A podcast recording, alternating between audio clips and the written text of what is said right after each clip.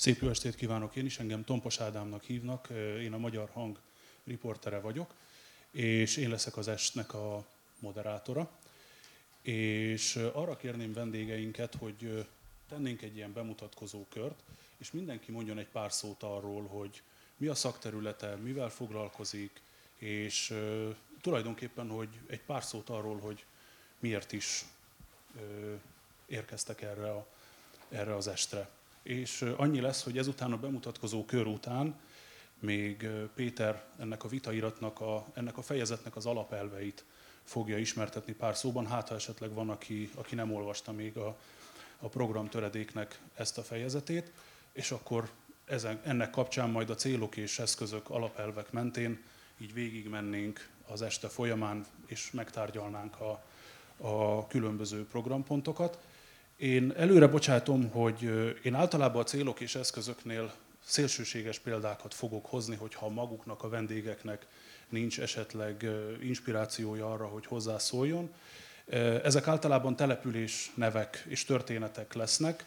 Az én feladatom az az a munkám során, hogy dokumentáljak, illetve, illetve rögzítsem azt a közel sem rózsás jelen, illetve jövőképet, ami a, a mai magyar vidéken zajlik. És én arra kérném a, a vendégeket, hogy vitatkozzanak velem, vagyis hát nem feltétlenül velem, hanem ezekkel a képekkel, és mindenképpen emelkedjünk el ezektől a, ezektől a sokszor sokkoló és apokaliptikus vagy ahhoz közelítő képektől.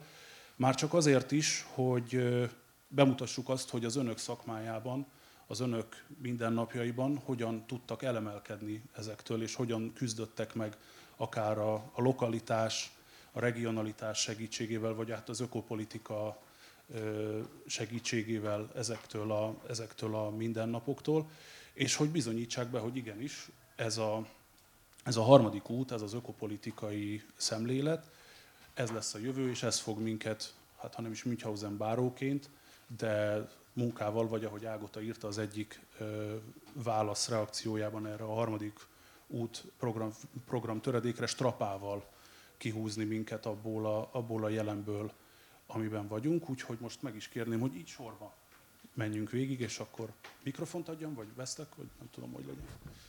Hallatszódik? Igen. Én is üdvözlök mindenkit, engem Pauló Gergelynek hívnak. Én nem vagyok egyik területnek sem, egyik speciális területnek sem a szakértője. Én a Karácsony Gábor kör önkénteseként és a harmadik út című kiadvány társ szerzőjeként vagyok jelen. Eredeti végzettségem programozó matematikus, de ezt már magam mögött hagytam, és most egy kis településen biogazdálkodással kezdtünk foglalkozni. A megélhetésem ebből még kérdéses, de igyekszem ezt felépíteni. Ezen kívül még egy-két civil szervezetnél önkéteskedem, például a kisközösségi programnál is, ami kapcsolódik szintén ez a területhez. Nagyjából ennyi. Sziasztok, Tóth Miklós vagyok. Én is informatikusként vagyok egyébként. A Minden Együtt Megy Egyesületnek vagyok az egyik tagja. Az Egyesület szervezi a Gyütment Fesztivált, illetve idén Gyütment találkozónak hívják, ami a vidéken újrakezdőknek a éves találkozója, illetve a közelmúltban egy másik nemzetközi hálózatban is részt vett, elkezdtem részt venni, ez a GEN, a Global Eco Network hálózatnak a európai mm, területét jelenti, és azon belül szeretnénk egy dél-kelet-európai regionális alhálózatot létrehozni. Szeretnénk összekapcsolni a régión belüli ökofalvakat, illetve szeretnénk az ökofalvakban az elmúlt 20-30 évben felhalmozódott tudást és kultúrát meghonosítani a régión belül. Köszönöm. Köszönöm. Kajner Péter vagyok, végzettségem szerint közgazdász, jelenleg az ELTE mester képzésén fenntartható vidékfejlesztést oktatok, illetve a WWF Magyarországnál dolgozom, és az egyik szerzője vagyok ennek a kötetnek, főként ezen a fejezeten dolgoztam, ami ma a témánk lesz. Köszönöm, sok szeretettel üdvözlök mindenkit. Erdődiné Visnyavszki Ágota vagyok. Semminek nem vagyok szakértője, csak undorítóan cinikus vagyok. Szerintem ezért kaptam a meghívást. Alapvetően természetvédelmi mérnökként, illetve humánekológusként végeztem. Hát elég ilyen mindenlében kanálaktivista évek vannak mögöttem, ami most jelenleg talán a legerősebb, az az Országos Zöld Civil Együttműködésben való szerepvállalásom, illetve a Magyar Kertépítők Országos Szövetségénél dolgozom főállásban. Szép jó estét, kora délután mindenkinek. Jakobin László vagyok, Miskolcról érkeztem. Én elsősorban egy gyakorlati ember vagyok. Alapvetően gyógypedagógusnak vallom magam, meg foglalkozási rehabilitációt tanultam, meg tanítok. A Szimbiózis Alapítványt 22 éve hoztuk létre, ugyanúgy, mint bármelyik más civil szervezet, egy kölcsönkért 100 forintos alaptőkével. Ma több mint 400 családot látunk el, 350 alkalmazottunk van, tehát mi Excelben álmodunk a, ez a fenntarthatóságnak az alappillére, és a, talán amiért ide meghívást kaptam, működtetünk egy szociális farmot már 20 éve, ahol több mint 100 ember él, mozog, dolgozik, talán a kecskesajtunkról vagyunk a leghíresebbek. Köszönöm. Köszönöm szépen, Kovács Imre vagyok, szociológus. Sok mindennel foglalkozok, de ezek közül a leghangsúlyosabb kutatási terület az a vidék, amiről pontosan tudom, hogy egy nagyon összetett valami jelenség, épp ezért nyugodtan mondhatom, hogy ennek nem minden részéhez értek, vagy értek egyforma mélységgel.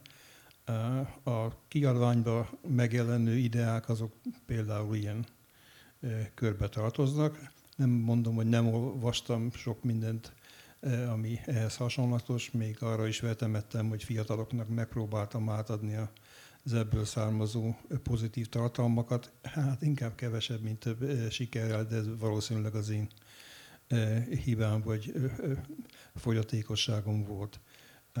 Éppen ezért a, azt hiszem a mai este tartalmához inkább arról az oldalról tudok hozzászólni, ami a korábbi levelezésben nem biztos, levelezés alapján nem biztos, hogy a központi kérdés lesz, hogy ezeket a, az elveket, ideákat hogy lehet, milyen eséllyel lehet, kiknek az összefogásával lehet megvalósítani, hogy adható ez tovább vidékieknek, mit tehet, vagy mit vehet el ebből az egészből a politika. Én nem, ilyen értelemben nem gyakorlati ember vagyok, mint hogy a kollega úr elmondta magáról, de a társadalmi és a politikai gyakorlatoknak az elemzéséhez azt hiszem, hogy elég jól értek. Köszönjük szépen, és akkor megkérném Pétert a, az alapelvek rövid ismertetésére. Köszönöm.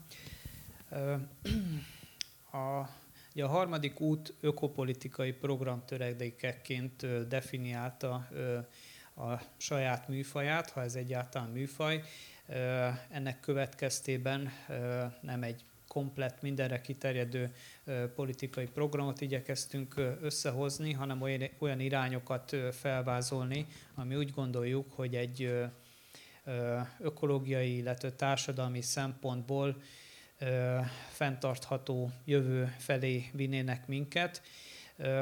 Ebben a fejezetben ugye a természeti létforrásokkal, vidék, vidéki közösségekkel foglalkoztunk.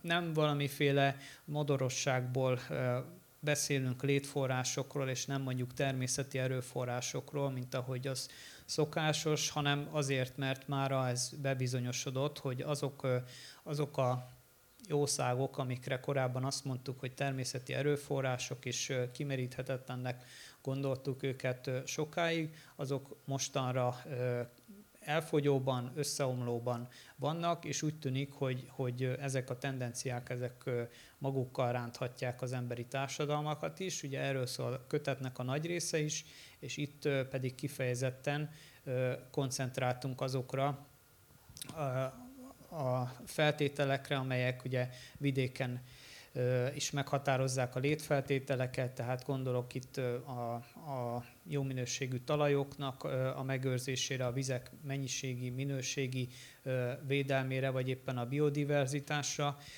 a biológiai változatosságra, amelyek a 21. században a túlélés feltételei, feltételei mint ahogy mindig is azok voltak, de ezeknek a fogyatkozása megmutatja a fontosságát és hogy ezek a, ezek a létforrások, ezek mennyire maradnak meg Magyarország számára, az nagyrészt a vidéken élőktől függ, hiszen Magyarország, ahogy a Kárpát-medence egésze, kultúrtáj, ami valamilyen formában művelve van, úgymond, tehát gazdálkodunk rajta, és ilyen formában az embernek a jelenléte, az, hogy mit tesz és hogyan tesz a tájakkal, hogyan működnek a közösségei, azok meghatározóak. Magyarország ugye közmondásosan mezőgazdasági jó mezőgazdasági adottságokkal rendelkezik, tehát a talajaink nemzetközi összevetésben jobbak, vízkészleteink bizonyos mutatók mentén szintén bőségesnek tekinthetők, más szempontok szerint pedig éppenséggel szűkösek. A biológiai változatosság mondjuk Nyugat-Európához viszonyítva valóban jobb, de mindezek, mindezen létforrások tekintetében hanyatló tendenciákat látunk, és úgy szintén a, a közösségeink dolgában is nagyon negatív tendenciákat látunk, és a, a célunk az volt, hogy olyan irányokat vázoljunk föl, amelyekkel ezek a hanyatlási folyamatok megállíthatók, mielőtt még túl késő lenne. Ugye három ö, alapelvet ö, vázoltunk föl. Ö, az első ezek közül a természeti létforrások megőrzése és gyarapítása, tehát ö, ma kimondva vagy kimondatlanul ö, ugye egy, egy bevett gondolatnak számít az, hogy a gazdasági növekedéshez a környezeti erőforrások elfogyasztásán keresztül vezet az út, és hogyha majd elég gazdagok leszünk, akkor majd védjük a környezetet. Most ez biztosan nem fog menni. Egyszerre kell a létforrásainkat bölcsen hasznosítani, és, és egy tisztes megélhetést a, a társadalom tagjai számára biztosítani. Ez az egyik alapelvünk. A második ezzel szorosan összefügg az egyenlőtlenségek csökkentése, borzalmas mértékben szétszakadni látszik az ország.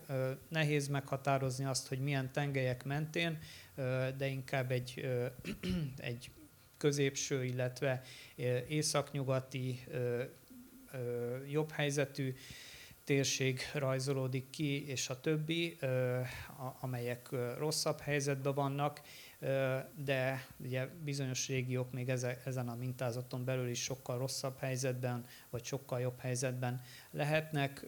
Hosszú távon azért, hogy a, a vidéki térségekben az előregedés, elvándorlás csökkenthető legyen, azért az egyenlőtlenségeket csökkenteni kell, és az alapvető szolgáltatásokhoz való hozzáférést pedig javítani mindenki számára. És harmadik alapelv, amit fölvázoltunk, ez a helyi erőforrások szolgálják a helyi közösségek javát. Egy olyan évszázadba léptünk, illetve most már benne vagyunk javában, ami, ami az egész civilizációt olyan kihívások elé állítja, ami enekkel még nem találkozott, tehát az ökológiai és az ezzel összefüggő társadalmi válságok olyan ö, ö, megoldások után kiáltanak, amik szintén valószínűleg ö, ö, nincsenek az asztalfiókban, tehát ezeket technológiai módszerekkel nem igen lehet kezelni, tehát szükség van arra, hogy a közösségeknek az alapvető ö, önrendelkezéshez joga legyen, ehhez pedig a decentralizáció, tehát a közösségek önrendelkezésének a, a helyreállítása, a szubszidiaritás, azaz a, vagy hát nagyon leegyszerűsítve a semmit rólunk nélkülünk, elv érvényesítése nélkül nem fog működni, ennek ma pont az ellenkezőjét látjuk, tehát nagyon fontos lenne a, a vidékfejlesztésben, tehát a, a helyi közösségeket ö, ö, felelős felelőssét tenni a saját erőforrásaik használatáért, illetve megadni nekik a lehetőséget, hogy felelősséget vállalhassanak. A célok eszközökbe akkor én most nem megyek bele mélyebben. Jó. Visszaadom a szót, köszönöm Rendben. a figyelmet. Így első körben az lenne a kérdésem, kérésem, hogy ezekhez, amiket Péter ismertetett alapelvek, hozzászólása bárkinek, pro-kontra lenne esetleg így, így elsőre. Ha nem, akkor, akkor én kérdeznék, mégpedig azt, hogy ugye ezek, az például, amit említettél, a természeti létforrások megőrzése, gyarapítás, ez valóban egy, egy igen fontos dolog lenne. És hát sokszor látjuk azt, ez jellemzően ugye a turizmus környékén szokott előfordulni, hogy Natura 2000-es területeket, ez Balaton tipikusan, de ugye az Észak-Kelet-Magyarországon is előfordul, hogy fognak, kivesznek természetvédelmi hatáskörből területeket, és akkor hogy-hogy nem egy szálloda épül rá, és az ugye ilyenkor a, a, az érv, hogy hát az sokkal több iparűzési adót hoz. Ugye ez egy, ez egy nagyon gyors, tehát egy ilyen felgyorsított mód, miközben egyébként valószínűleg a természetvédelmi területnek is lehetne akár turisztikai vonzereje, csak nyilvánvalóan kisebb léptékben.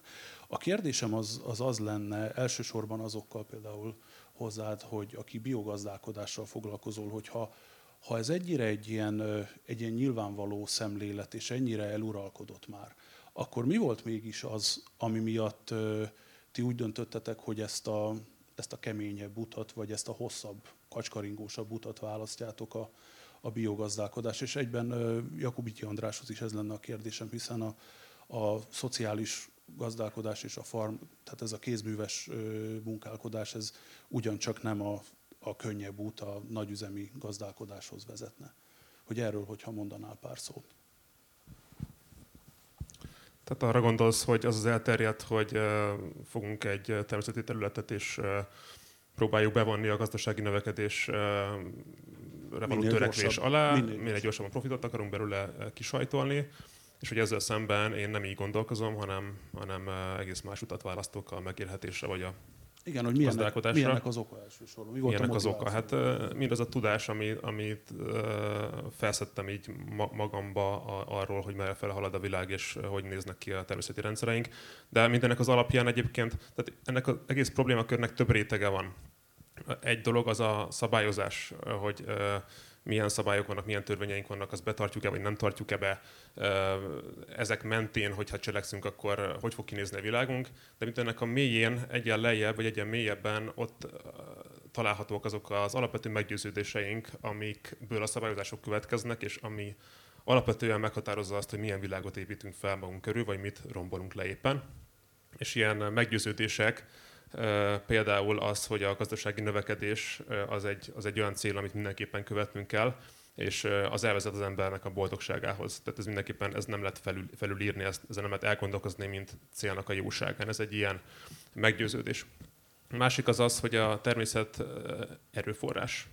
Tehát nincs neki alapvetően önmagában értéke, hanem egy olyas valami elemekből álló rendszer, aminek az elemeit mi felhasználhatjuk a saját érdekeink szerint, de ezen kívül nincs több benne. Tehát, hogy e-, erre való, erre szolgál, így kell erre tekinteni, és így kell felhasználni. Most ezek az alapvetések, ez csak kettő, valószínűleg van még több is, de ezekre épül rá a mai rendszer, ez a, a, a gazdasági rendszerünk, a, a szabályaink, és ebből fakad az, hogy hogy néz ki a világunk. És aki ezeket az alapelveket vagy alapvetéseket felülbírálja magában, és nem így gondolkozik, az egész más szabályokat hozna, és egész más világot alakítanak ki saját maga körül, egész máshogy gondol a megélhetésére, és arra, hogy mit tehet meg és mit nem tehet meg egy természeti környezettel. Köszönöm, és László, az lenne a kérdésem, hogy a, a szociális szférában többé-kevésbé vannak ismereteim, és nagyon ritkán jutnak el a, a szociális foglalkoztatástól a kecske te, te, tenyésztésig, hogy hogyan léptek erre a ugyancsak hosszú és talán rögös útra? E, mi két fontos kérdésre kerestük a választ 20 évvel ezelőtt. Az egyik, amikor találkoztam a családokkal, akiknek fogyatékos gyerekük van, az a kérdés mai napig, mi lesz a gyerekemmel, ha meghalok. Erre ma a magyar szociális gyógypedagógiai társadalom nem ad adekvát választ. majd mész az állami gyűjtőbe, és akkor leszedálnak, és néhány év múlva meghalsz, konkrét tapasztalatok. Ezért próbáltunk mi lakhatási szolgáltatásokat létrehozni, de ezen mi nem vagyunk megelégedve. A másik kérdés az, hogy legyen értelme felkelni reggel. Tehát az, hogy most kokadó virág legyen a sarokba, annak semmi értelme nincs, akkor ne csináljunk lakhatást, akkor mehet a nagy kastélyintézményekbe. Hogyan, mi az a foglalkoztatási forma, hogy legyen értelme felkelni reggel. És itt jön be az a mezőgazdasági tevékenység. De higgyék el, Teljesen mindegy a kecskéimnek, hogy én megyek ki őt legeltetni, vagy két Down szindrómás. A kecske amúgy is kimegy a legelőre, ők azért vannak ott a kampósbottal, hogy elkergessék a kutyákat, meg a szomszédnak a fáit ne kérgezzék le, mert nem fog örülni neki a szomszéd. vagy hogy a, amikor a tyúkokat reggel ketten kimennek, kieresztik, és az én felelősségem az, hogy a magtárba, a nagy hordóba mindig, legyen takarmány. Az ő felelősségük, hogy a piktogramot, amit megtanítottunk nekik, a sárga vödörbe, tízfanglival kell beletenni, és kiszorják. Utána elmennek a konyhába, összeszedik a amit a konyha ad hulladékot, megszedik a, a félig rohadt gyümölcsöt, odaadják nekik. De amikor délután összeszedik azt a három szakajtó tojást, akkor egyenesebben járnak, hogy ezt mi hoztuk a közösségnek. És ezért ezáltal ő értékes mi is. Azt látjuk itt az állattartásnál, a kecskénél, hogy növénytermesztést is csinálunk. De el kell teljen egy fél év, amíg a magból lesz valami, nagyon nehéz a visszajelzés az állattartásnak, aznap van terápiás hatása. Tehát aznap van egy pozitív, mondjuk egy autista embernek, vagy egy középsős értelmi fogyatékosnak kell az a pozitív visszajelzés. Ez egy óriási terápiás hatása van, mi ebbe hiszünk, és ennek a működtetése megy minden nap, és én azt gondolom, hogy ennek van egy jövője, és visszatérve itt a pénzügyi kérdésre, és itt majd a Péter irányába is. Tehát nekem iszonyan tetszenek azok az alapelvek. Valaki mondja meg azt, ez mondjuk, ha 30 év múlva realitásra kell váljon, mit kell most közösen megtegyünk ma, vagy holnap melyik az a lépés, hogy 30 év múlva ez reális legyen.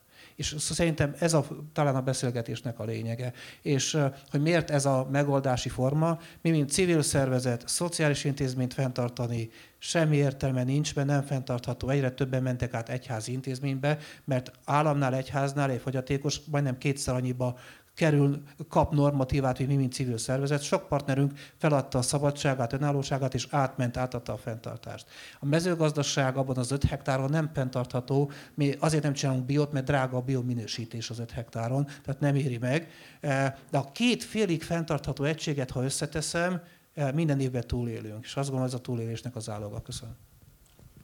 Köszönöm, és Miklóshoz lenne egy kérdésem annak kapcsán, hogy ugye ti, hogyha jól értem a mozgalmatok lényegét, ugye városból vidékre, falura kiköltöző emberek, ami egy, ami egy örömteli tendencia, annak fényében különösen, hogy én minap jártam Zalaegerszeg mellett Nagy Kutason, és ott azt tapasztaltam, egy, erről is lesz majd később azt hiszem elég sok szó, bezárt Zalaegerszeg a sajt és vajgyár, és az egyik beszállító nem tudta pontosan, az egyik tehenész, hogy hát hogy hova fogja ő ezek után azt a tejet szállítani, amit egyébként egy francia tulajdonban lévő multinak szállított be évek óta, de ez, erről azt hiszem, hogy még lesz a későbbiek folyamán szó.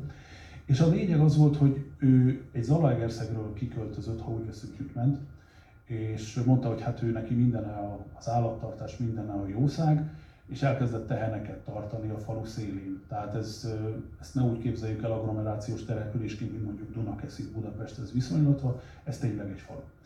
És egy idő után aláírásgyűjtésbe kezdtek a falusiak a gyűjtment ellen, hogy mi az, hogy jószágot ment, mert tartani.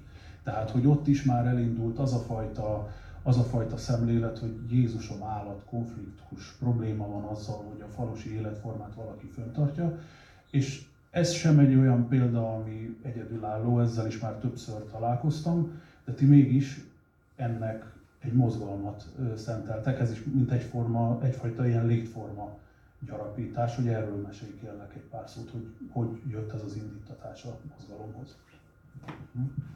Hát rögtön az első kérdés, ami bennem felmerült, hogy valóban mozgalomnak nevezhetjük-e azt, ami, ami itt van. Mert hogy, és ez biztos definíció kérdése, én szerintem inkább még csak trendről beszélhetünk, illetve kiköltözői hullámokról. Az egyértelmű, és a találkozóinkon, a fesztiválokon is látszik, hogy óriási az érdeklődés. Nagyon sokan tervezik a kiköltözést. Volt is egy próbaidőszak, most ez a covidos történet elég sok ember számára jelentette azt, hogy két-három hónapra is leköltözött vidékre, kicsit kipróbálhatta magát ebben a környezetben. De az, hogy mitől, med, meddig trendez és mikortól mozgalom, az egy jó kérdés. Tehát számomra a mozgalom az azt jelenti, hogy ez egy ilyen szervezett dolog, hogyha ezek a kiköltözők valamilyen módon össze tudnak kapcsolódni. És én azt látom, hogy azért itt még nem tartunk. És az is, hogy óriási az érdeklődés, ami nagyon pozitív, azért ennek az érdeklődésnek még csak egy viszonylagos töredéke lépi meg valóban ezt a lépést, teszi meg ezt a, ezt a lépést. Tehát ez az egyik dolog, amiről talán érdemes lenne egy kicsit beszélgetni hogy valóban mozgalom ez vagy, vagy sem. És a másik, illetve az, hogy mi kell ahhoz, hogy ez mozgalommá váljon, mert szerintem egyébként erre szükség lenne, hiszen itt, ahogy említetted az előbb, hogy itt azért vannak konfliktusok. És ez a konfliktus, ez, ez megjelenik, megjelenhet a gyütment és a, és a, és a régóta ott lakó lakosság között. És alapvetően ez a törésvonal a alapvető világkép, mm, eltérő világképben gyökerezik. Tehát az, aki gyütmentként költözik le vidékre, ő ugye alapvetően leggyakrabban a fenntarthatóságot, az ökológiai szempontokat nagyon előtérbe helyezi, és ezért olyan gazdasági megoldásokat keres, amelyek ennek az értékrendnek meg tud felelni. Viszont vannak más szempontok is. Tehát egy kis településen lehet szempont az, hogy, hogy ö, ö, épüljön egy üzem. Minél több embernek ö, adjon munkát, akkor épüljön úthálózat, akkor épüljön ez az amaz, és akkor infrastruktúrális fejlesztés, stb. És az a leköltöző, aki egyébként azért költözött le mondjuk vidékre, mert szeretné a csendet, szeretne ökológikusan élni, fenntarthatóan, stb. Az ő szempontrendszerével ez teljesen szembe megy. És itt rögtön megjelenik a törésvonal. És ez az érdekkülönbség, ez aztán ilyen konfliktusokhoz is vezethet, mint amit említettél. Kovács Imréhez lenne az a kérdésem, hogy ezek a, ezek a konfliktusok, ezek hogyan jelennek meg a, akár a helyi politikai szinteken, és hogyan lesz ezekből, ezekből nagy politika, illetve lenne még egy olyan kérdésem is, itt fölmerültek a, a közösségi gazdálkodások, és pont a minap jelent meg a 24-en szemlézték a, az egyik tanulmányát, amiben a hajdunánási gazdaságról, azt hiszem szociális szövetkezet volt, hogy arról említette, hogy az is egy, egy lépés a jó irányba, de van egy nagyon nagy nahát ami, ami mégsem az ideális abban a, abban a szövetkezésben, hogyha erről mondana esetleg egy pár szót, és akkor ezzel már is a, az egyenlőtlenségek csökkentésénél vagyunk, ami szintén a második programpontja volt, vagy a második alapelv volt a felsoroltak közül. Hogy egy kicsit oldjam a komoly témákat, a, én a hagyonási példáról azt mondtam már, hogy ez miért jó, miért tetszik. Eh, ennek a eh, visszásságait ez az újságíró írta le, az újságíró véleménye volt. Semmi kifogásom ellen, csak eh, néha világ produkál ilyen dolgokat. Mi is volt az első kérdés? Hogy kérdezzek vissza, mert ugye több mindent kérdezett tőlem, és az elsőre akarnék reagálni. Az egyenlőtlenségek, illetve a, a különböző érdekek megjelenése helyi politikában, Igen. és hogy hogyan lesz azból akár nagy politika. Hát megint csak egy komolyságot oldó példával válaszolnák erre. Nagy volt a kivándorlás a 90-es években Budapestről keletre, nyugatra az ország minden részébe, de elég sokan költöztek ki a nyugati agglomerációnak a falvaiba, kisvárosaiba, és ezt a változást nyomon lehetett követni a választási statisztikákban. Mert ahol sok volt a liberális, szocialista szavazó, ott nagy valószínűség szerint nagyon sok volt a kiköltöző, és ahol a konzervatívabbak voltak erősebbek, ott pedig a a helyben lakók, vagy az ős lakosok maradtak többségben. Tehát ez rögtön egyfajta politikai válasz volt egy ugyanolyan helyzetre, mint amiről a kolléga úr legutóbb beszélt. Ennek sok más ága boga is lehet, de hát legfontosabb politikai kérdés az mégiscsak az, hogy ezek mitől várják a jelenlevők vagy a közönségben ülők is, hogy ezek a nemes eszmék megvalósuljanak. Mi ennek a politikai realitása? Hallottuk azt, hogy van is mozgalom, meg nincs is. Nyilván lehetnek mások, akik sokkal erőteljesebb szervezett akciókról adnak ilyen vagy olyan híradást, de hát azért ez még nem központi témája a magyar politikának, ami elég nagy baj, de attól még nem érvényteleníti a kérdést, hogy 30 éve előre gondolkozva, mi nem egy hosszú időtáv, mitől válik ez politikai kérdés, és mitől nem. Egy vidéki társadalom, hogy önmagában egy nagyon nehezen megfogható fogalom, de, de hát kik azok, akik nyitottak lennének egy ilyen gondolkodásra, mert a kicsit félreértelmezett helyzetű nagy meg középbirtokosok nem valószínűleg, akkor, hogyha a mezőgazdaságnak a támogatási rendszere az ilyen irányba fordul, különben nem, mert ez nem az érdekük. A vidéki társadalomnak a 15-20%-a termel nap mint nap, tehát üzletmenetszerűen élelmiszert, hogy mit szól ehhez a másik 80 százalék. A vidéki szegénység, vagy leszakadók, vagy az éppen leszakadni készülők megint nem valószínű, hogy nyitottak a, az alternatív gondolkodásnak az irányába. Én most profi hozzászólóként kérdésekkel válaszoltam a, a kérdésre, de csak azért, mert más választ nem igazán, nem igazán tudnék erre adni. Hát én hoztam is egy ilyen példát, ami nagyjából megerősíti azt, amit, amit ön mondott, és ebből további kérdéseket nyitnék. Egy, egy ismerősöm mesélte, ő a Nyíregyházi elektrolux gyárban dolgozik, és ott állandó dilemma az, ott, az ottani dolgozóknál, hogy akik mondjuk nem feltétlenül nyíregyháziak, hanem kisfalvakból bejárók. És osztanak, szoroznak gyököt vannak, és azt mondják, hogy fölkelek reggel háromkor, hogy ide érjek hatra. Itt vagyok benne a gyárban, dolgozom 8 órát, hazaérek, mint akit kimostak, és kapok ezért az egészért, mint közvetített munkaerő 94 ezer forintot. Mi lenne, ha elmennék közmunkásnak, otthon maradnék a faluba, délre garantáltan végzek.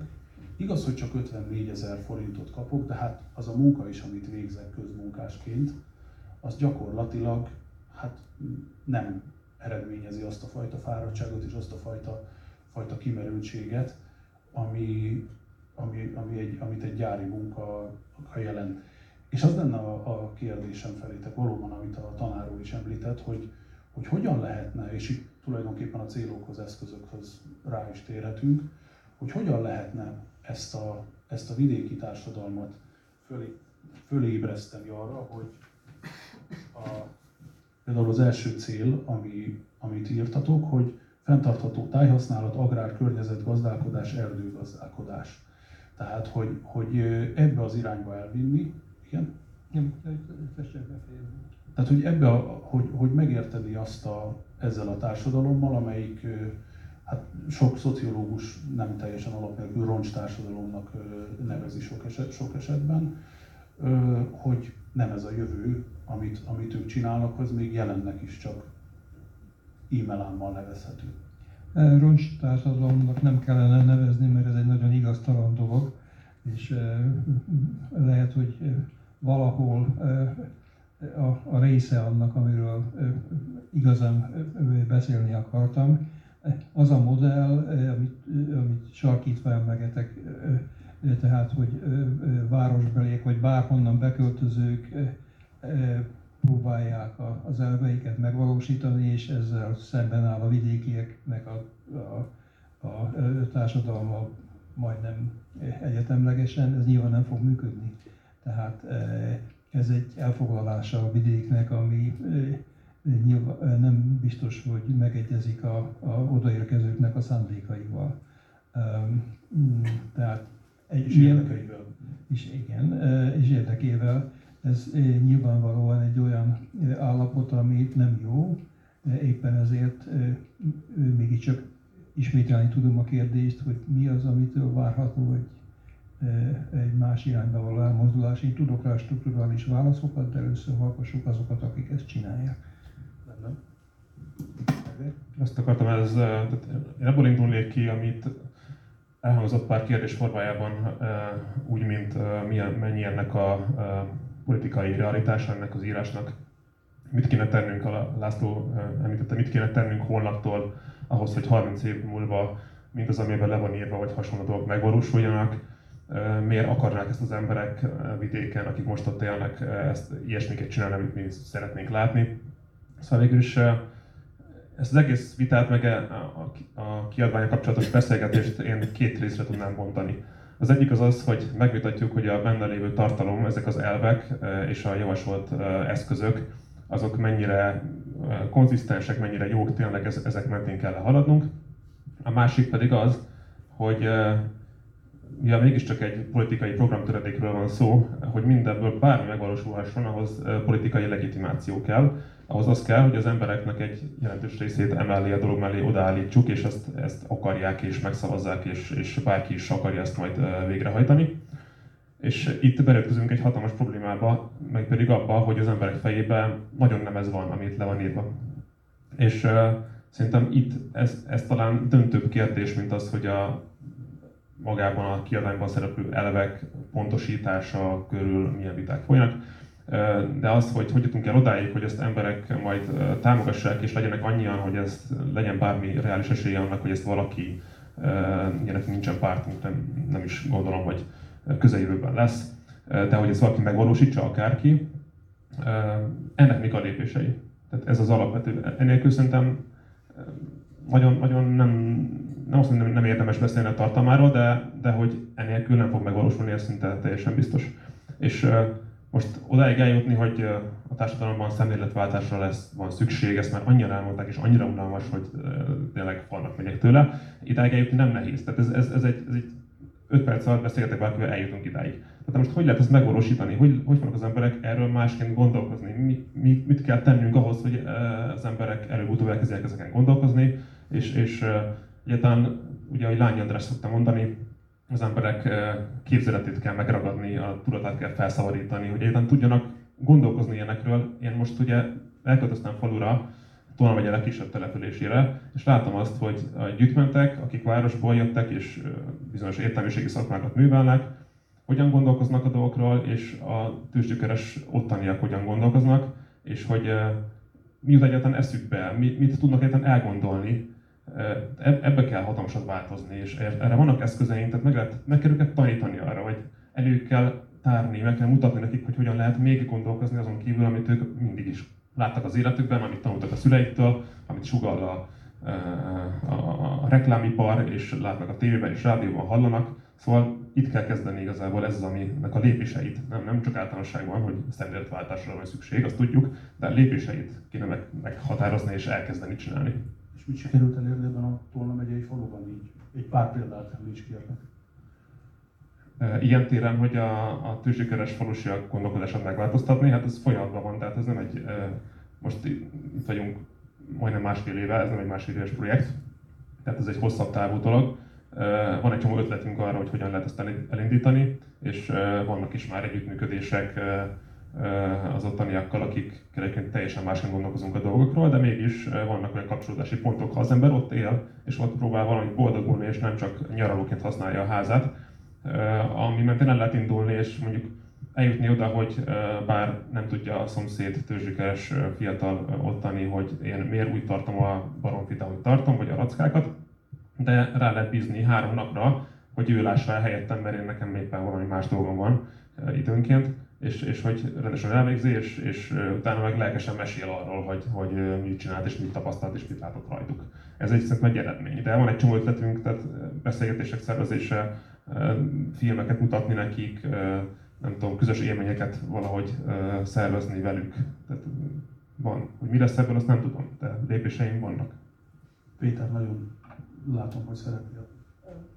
Fölvetettél kérdéseket, úgyhogy nem állom meg, hogy ne próbáljak meg valamiféle választ adni rá. Tehát, hogy ugye folyton nekünk szegezik ezeket a kérdéseket, hogy mégis akkor hogy képzelitek ti ezeket a világtól elszakadt magas röptű eszméket megvalósítani. Tehát hatalomtechnikai eszközökről nem szól ez a fejezet, biztosan, a többi se nagyon, de azért valamiféle úti tervet föl kell vázolni nyilvánvalóan.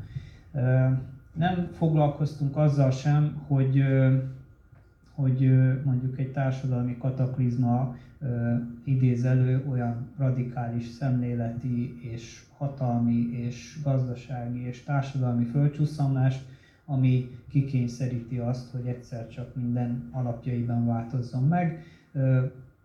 Onnan indul ez a füzet, hogy mi nem, nem ebből indulunk ki.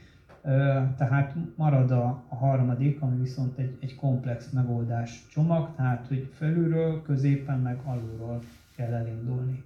Felülről úgy lehetne például neki kezdeni ennek a történetnek, tehát hogy a természeti erőforrásokat kímélő, illetve a, a helyi közösségeket fókuszba helyező gazdaság és vidékpolitika legyen, hogy tehát hogy nem, nem rövid távú hatalomtechnikai el, elgondolásoktól vezéreltetve alakítom mondjuk az agrár és vidékpolitikát, az oktatáspolitikát, a gazdaságpolitikát, hanem ezek iránt, az alapelvek iránt elkötelezetten, és megint csak a ideális helyzetet mondom, tehát mondjuk ez, ez nem csak egy ciklusig tart, hanem, hanem hosszú távon mondjuk ezt a három alapelvet, lehet, hogy nem ezt a három alapelvet, de legalább valamit, akkor hosszú távon követünk, tehát nem, nem a pénz hiány az akadálya ennek. Tehát mondjuk a közös agrárpolitikában annyi pénz van, ami, amit sok gazdálkodó vidéken, akik még talpon maradtak, sok gazdálkodó pénzesőként él meg, mert tényleg rengeteg pénzt osztottak szét, de, de jó, javarészt olyan intenzív gazdálkodási technológiákra, amelyek a, a, a létforrásainkat még inkább apasztották, és egyre csökken a gazdálkodóknak a száma. Tehát gyakorlatilag olyan történelmi évtizedek vannak mögöttünk, amelyek ugye a táj gazdálkodásnak, illetve ennek a, illetve a közösségeknek a, a, az együttélési kultúráját azt nagyon durván szétverte, tehát ugye a háború utáni időszak szószoros értelmében szétverte, a TS szervezéssel, majd az intenzív gazdálkodásnak a nagyon durva felpörgetésével, aztán ott a rendszerváltás TSX szétesése után szép lassan, tehát a, a rendszerváltás utáni időszakban létrejött egy ilyen tőkés nagyüzemi rendszer, ahol most van kevesebb, mint 200 ezer aktív piaci szereplő, és ezeknek körülbelül a 10%-a teszi el a támogatásoknak a 75-80%-át. Na most, hogyha azt mondja a kormányzat, hogy innentől kezdve nem hajtok végre forradalmat, de mondjuk ezt a 75-80%-ot vigyük már le 60-ra, és akkor a többiek is kapjanak már valamennyit. Na, az alsó 10% az momentán 0,3%-át kapja meg az összes támogatásoknak, tehát ugye itt már bele lehetne nyúlni a rendszerbe, és akkor azt mondanánk, hogy akkor a vidékfejlesztési pillér mondjuk, ahol az ökológiai gazdálkodás támogatása, a helyi közösségek támogatása, mi egyéb van, akkor ne ilyen ö, ö, kis összegeket kapjon, hanem akkor ez lesz a jövő útja, ebbe fektetünk be. Ez a, mondjuk ez a felső szintje a történetnek. A középső, középső szintje az, hogy azokat a gazdálkodókat, akik már a gyakorlatban csinálják és mondjuk sikeresek, azokat egyrésztről segíteni kell, másrésztről pedig a példájukat követendővé kell tenni. Ide kapcsolódik az oktatásnak a kérdése, amit Ágota joggal hiányolta a füzetben, most megpróbálom pótolni, tehát hogy, hogy azt, hogy, hogy gazdálkodni, hogy vidéken élni jó is lehet, meg szép is lehet, azt egyrészt az oktatásnak, másrészt a szemléletformálásnak a részévé kell tenni, tehát teszem azt mondjuk a, a vidéken élő gyerekeknek persze a városiaknak is a, a, a saját környezetük ismerete a, a kurikulum részét kéne, hogy vagy amit, amit ugye Laciék csinálnak, tehát az, hogy, hogy gyerekeket, gyerekeknek bemutatják azt, hogy nem zacskóba keletkezik a kenyér, tehát ennek is benne kéne lenni a napi gyakorlatban. Tehát a szemléletformás nagyon elcsépelt dolog, de, de innen indul a történet. És az alsó szintje pedig ugye ez a helyi közösségi önrendelkezés, hogy nem minden önrendelkezési jogot elvonunk az önkormányzatoktól, meg a helyi közösségektől, meg a civil szervezetektől, hanem visszaadjuk nekik. És azt mondjuk, hogy akkor próbáljatok meg is aktívan bevonódni a helyi erőforrásoknak a, a felelős kezelésébe. Nagyon egyetértek azzal, hogy a helyi közösségek rémes állapotban vannak, és nyilván a, a globális minta, amit mindenki lát, a, a, nem tudom, a telefonján, meg a, meg a tévében, meg a, az interneten, az, az nagyon lerombolja, vagy nagyon ellene hat ezeknek az értékeknek, de, de azért nem, nem reménytelen a helyzet, és semmiképpen sem beszélnék roncs társadalomról. Néhány esetben nyilván bizonyos területeken lehet használni ezt a kifejezést, de azért a, a vidék egész szerintem egyáltalán nincs annyira rossz állapotban, de, de ugye még egyszer, tehát hogy ezen a felső, tehát kormányzati szinten, a középső, a gazdasági szinten, meg az alsó, a közösségi szinten meg kéne segíteni azokat a kezdeményezéseket, amelyek ezek mentén, az alapelvek mentén működnek.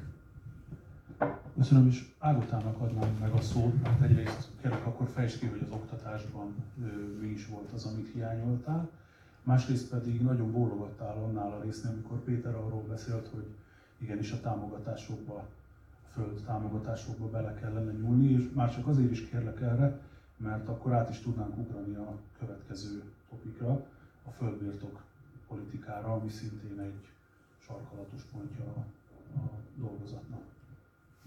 Köszönöm. Uh, hát nem bírom ki, egy-két dologra nagyon röviden reagáljak a korábbiakból. Az egyik, hogy szerintem eleve ez a kérdés, hogy mondjuk aki ilyen nagyon intenzív tájhasználatot vezet be, akár turizmus, akár gazdálkodás terén, hogy szerintem igenis bejön a szubszidiáltás kérdés, hogy ez valószínűleg nem lakik ott helyben.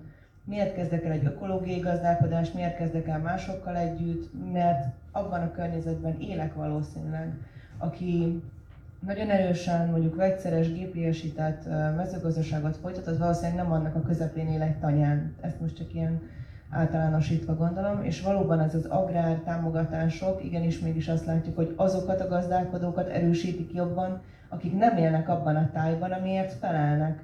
És ez óriási probléma, mert egyszerűen nem kell, hogy élhető legyen számára az a kis környezet, amit művel. Tehát, hogy ilyen szempontból van egy szakadás ebben.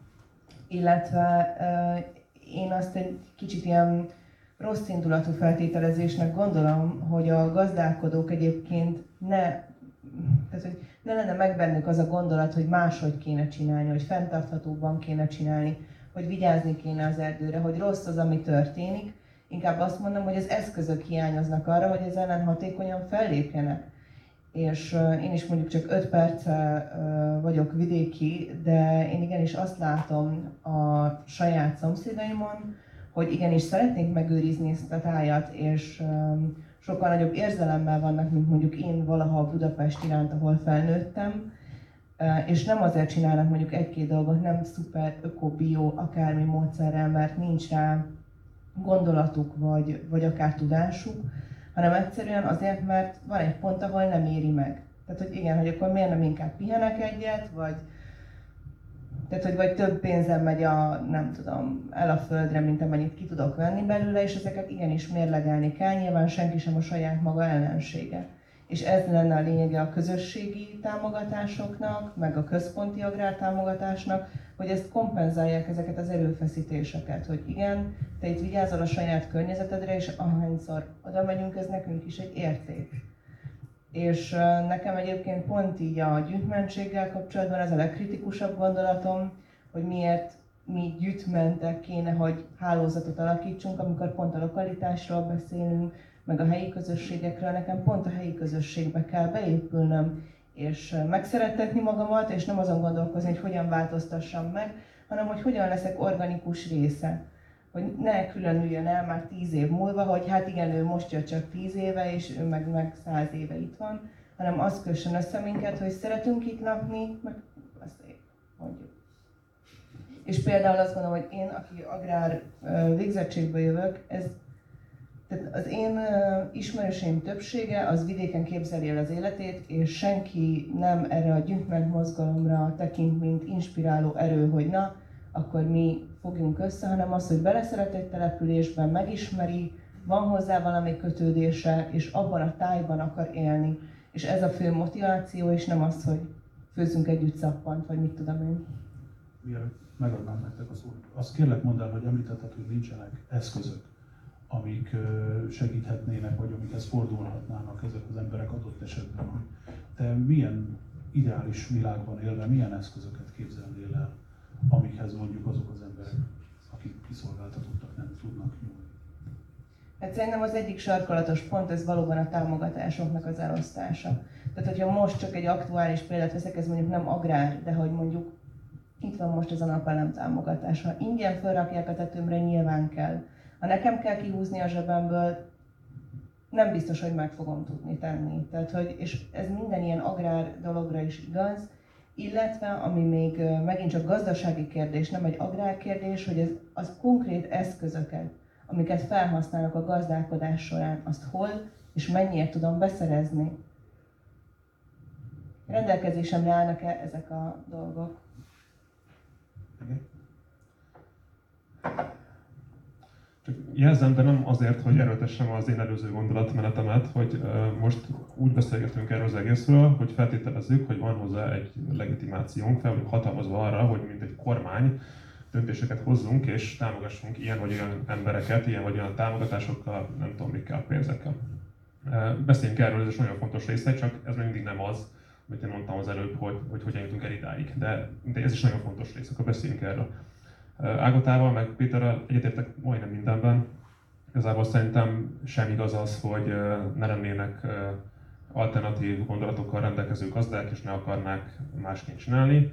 Egyszerűen a mostani rendszer az nem őket támogatja, és ezért azok, azok kerülnek versenyelőnybe, akik nem így gondolkoznak, és ilyen is van rengeteg, sőt, tehát ez a, ez a mainstream, tehát én, én ismerek egy csomó ilyen gazdálkodót, akinek eszébe se jut az, hogy, vagy legfeljebb néha eszébe jut, de igazából alapvetően jónak tartja azt, hogy most gazdálkodik, és aminek nem látja a következményeit. Tehát rengeteg eszköz van arra, hogy, hogy hogyha ezt valaki már akarja csinálni, hogy, hogy azokat támogassa, akik szintén vannak a társadalomban, de most háttérben vannak szorítva, akik alternatív módon szeretnének mondjuk gazdálkodni.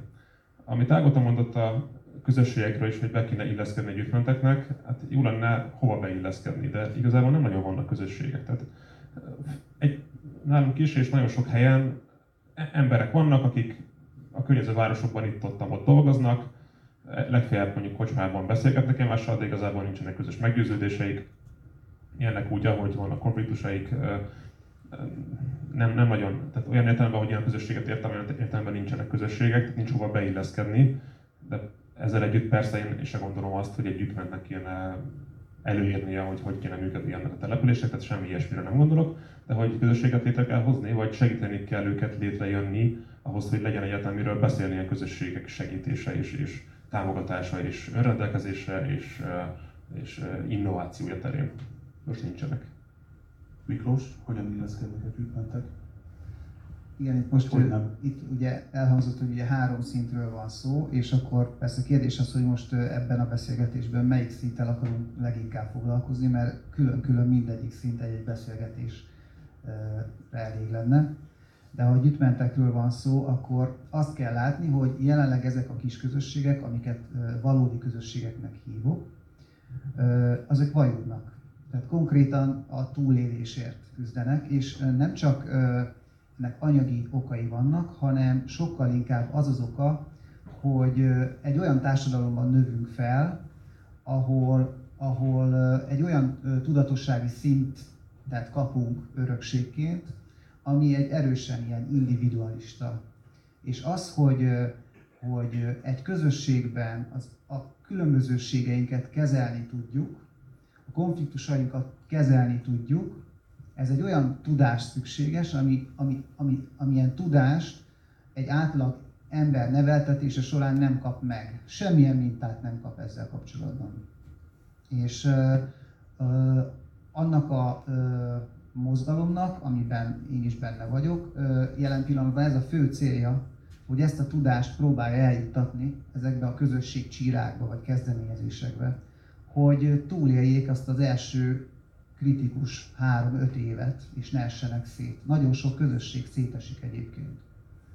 És azt is látni kell, hogy ez egy, ez egy társadalmi innováció, ami zajlik ezekben a kis közösségekben. Egy olyan mintát mutatnak be, hoznak létre, amely, hogyha valóban működőképes és túléli ezeket a kezdeti nehézségeket, ezt a vajúdást, akkor ez kisugározhat a társadalomba. És ez egy olyan példát, és, és ennek a példaértéke az, ami, ami, ami adott esetben egy, egy, egy jelentős változást tud okozni. Ö, és itt mindig elhangzik az a kérdés, hogy jó, de hol van a kritikus tömeg, mi az a kritikus tömeg, ami, ami ezt lehetővé teszi, és hogy ez a kritikus tömeg még nincs meg. És most ott tartunk, hogy egyáltalán legyen egy pár olyan példa, amire lehet hivatkozni. Legyen egy pár olyan példa, amit meg lehet mutatni. Legyen egy pár olyan példa, ahol nem évtizedes konfliktusok vetnek szét egy-egy közösséget, mert erre van elég sok példa sajnos. És én azt gondolom, hogy ha mind a két oldalra szükség van, tehát a felülről lefelé való hatásra, ami a politika iránya, és alulról felfelé, az pedig a közösségek iránya. Kettőnek valahol majd össze kell érni, tehát igazából bőven van feladat mindkét területen. Az nagyon jó lenne, hogyha ezek a szereplők egyébként időnként leülnének egymással, és így tapasztalatot cserélnek, és a tapasztalatcsere az még egy olyan fontos tényező, amit szerintem a gyütmenteknél is nagyon fontos, hogy igen, fontosnak tartom azt, hogy a falun belül próbáljon meg aktorként kapcsolódni a, a falusi ö, helyi lakossághoz, de nagyon fontos az, hogy a jó példákat meg közben meg kell osztani. Hogy nálatok hogy történik ez? Nálunk, nálunk van egy ilyen konfliktus, ti ezt hogy oldottátok meg? Hogyan beszéltetek a szomszéddal, aki permetez? Hogyan beszéltél a, a polgármesterrel, aki, aki egy ellenséget lát benned? Hogyan ö, próbáltad magad érvényesíteni azt a gondolkodást, amit, ami, amiben különböző a többiektől. És ezek a jó példák, és ezeknek a megosztása, ez szerintem nagyon-nagyon fontos dolog. És még egy dolog, hogy azért minden egyes ilyen jól, ha ilyen jól működő közösségben kialakul egy olyan kultúra, olyan facilitátorok termelődnek ki, akik ha egymás között tudnak áramolni, akkor az egyes közösségekben felmerülő konfliktusokat ezek a facilitátorok tudják kezelni, ilyen vendégfacilitátorokként. És ez a rendszer például működik Spanyolországban, eh, ahol eh, lát, meglátogattam egy 40 éves ökofalvat, ahol alapvetően úgy indultak el, hogy egy anarchista csapat elfoglalt egy területet. És, és most ott tartanak, hogy saját önkormányzatuk van. És az egyik tag, mindig megválasztják, hogy ki a polgármester éppen maguk között, és rájöttek arra, hogy, hogy szükség van az érdekérvényesítésre, és szükség van az összefogásra. Ez egy völgyben van, és több kis közösségek is összefognak, és, és, és úgy döntöttek, hogy ők nem fognak bezárkózni. És ezt az evolúciót, amit Lakabénak hívják ezt a ökoközösséget egyébként, Észak-Spanyolországban, ez az ökoközösség eljutott odáig, hogy nem bezárkózott, és nem azt mondta, hogy mi elfoglaltuk ezt a területet, és innentől kezdve mi magunk között élünk, hanem azt mondták, hogy nekünk szükség van az összefogásra, és szükség van arra, hogy összekapcsolódjunk, mert együtt sokkal erősebbek vagyunk, mint külön-külön. Tehát ezért tartom fontosnak ezt a, ezt a szintű gondolkodást is, amellett, hogy valóban egyetértek azzal, azzal, hogy helyi szinten is kell kapcsolódni az emberekhez. Lászlónak adnám Köszönöm, én két-három mondatot mesélnék a sötét borsodról. Két éve egy hirtelen haláleset miatt megörököltünk egy alapítványt, amelyek modern egy pályázata, amik jövő évig fut, és több mint 200 borsodi vidéki családdal dolgozunk. És a gyűjtmentekhez is szólnék két szót, hogy 100 településből egy településre érdemes kiköltözni. A többire nem. Ez a valóság. A, nálunk Borsod megyében az egy megélhetési forrás, hogy valaki vesz egy lerobbant mikrobuszt, és a magyarok gyerekeit beviszi a szomszéd faluba iskolába, vagy a szomszéd települési iskolába. Ez egy megélhetési forrás. Az egy jövőkép, egy pozitív jövőkép, hogy a gettós faluból beköltözni Ózdra, vagy Patakra, ami Patak is már le van robbanva. A patakiaknak meg az ózdiaknak egy jövőkép beköltözni Miskolcra. Az egy vágyálom, az egy tündérország a Miskolc, a sötét Miskolc. A miskolciaknak egy vágyálom Budapest vagy Győr. Nincsen szakemberem, akivel dolgozni, egyszerű állatgondozó vagy szocgondozó, elmentem mohát, munkácsra keresni embereket, hogy lakhatásra adok nekik munkát. Azt mondták, hogy ők meg ráállnak az autópályára, Bécsig nem állnak meg. Tehát nem tudunk embereket behozni. Miskolcnak 20 év alatt csökkent egy kazizbarcikai településsel a lélekszáma, mert elmennek Miskolcról is, vidékről is. Azt látjuk ebben a programban, és most egy kicsit pozitívat is mondjak, de még, még egy negatívról. Találkoztam 32 éves nagymamával. Az átlag nagymamai életkor 35 éves kor. Vagyunk itt néhányan 35 éves fölött, és mind nagyszülők vagyunk.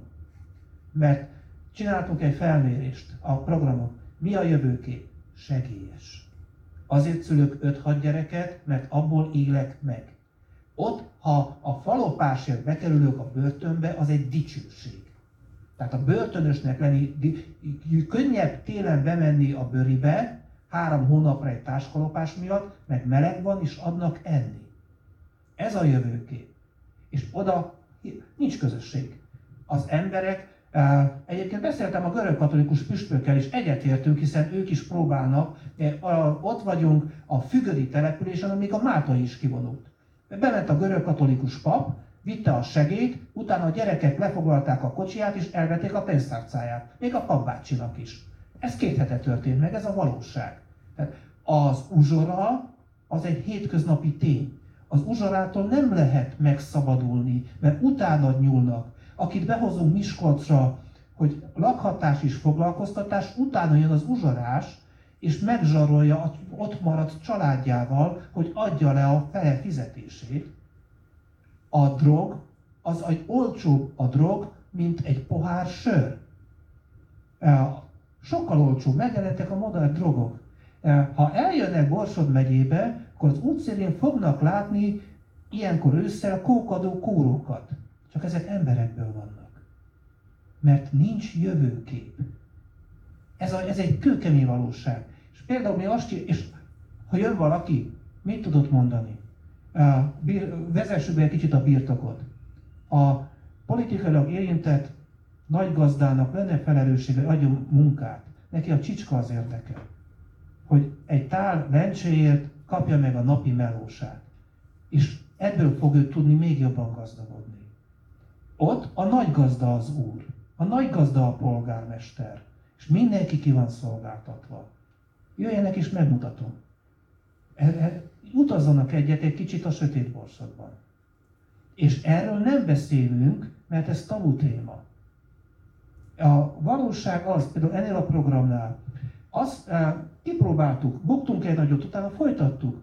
Odaadtuk a családoknak, vittünk, az volt, hogy csináljanak a kiválasztott családok, adtunk 30 tyukot. Aki nagyon akarta, eh, matrac rugókból építettek tyúkkenelt. De megeszik a tyukot. Az volt a megoldás, hogy azt mondtuk a helyi közösségvezetőnek, adunk 30 tyúkot, ami már ott helybe tojt a dobozba, de a fele tojást megvásárolom. Akkor motivált, ha minden nap adok neki 1000 forintot behozza azt a, mit tudom én, 20 tojást, és odadom az 1000 forintot neki. Mert abból meg tudja venni a kenyeret. De mert ez se jó, mert elviszi az uzsorás, akkor csak 500 forintot adok neki, meg adok neki egy kenyeret, meg adok neki egy liter tejet, amit megeszik a gyereke. És ez a működőképes program.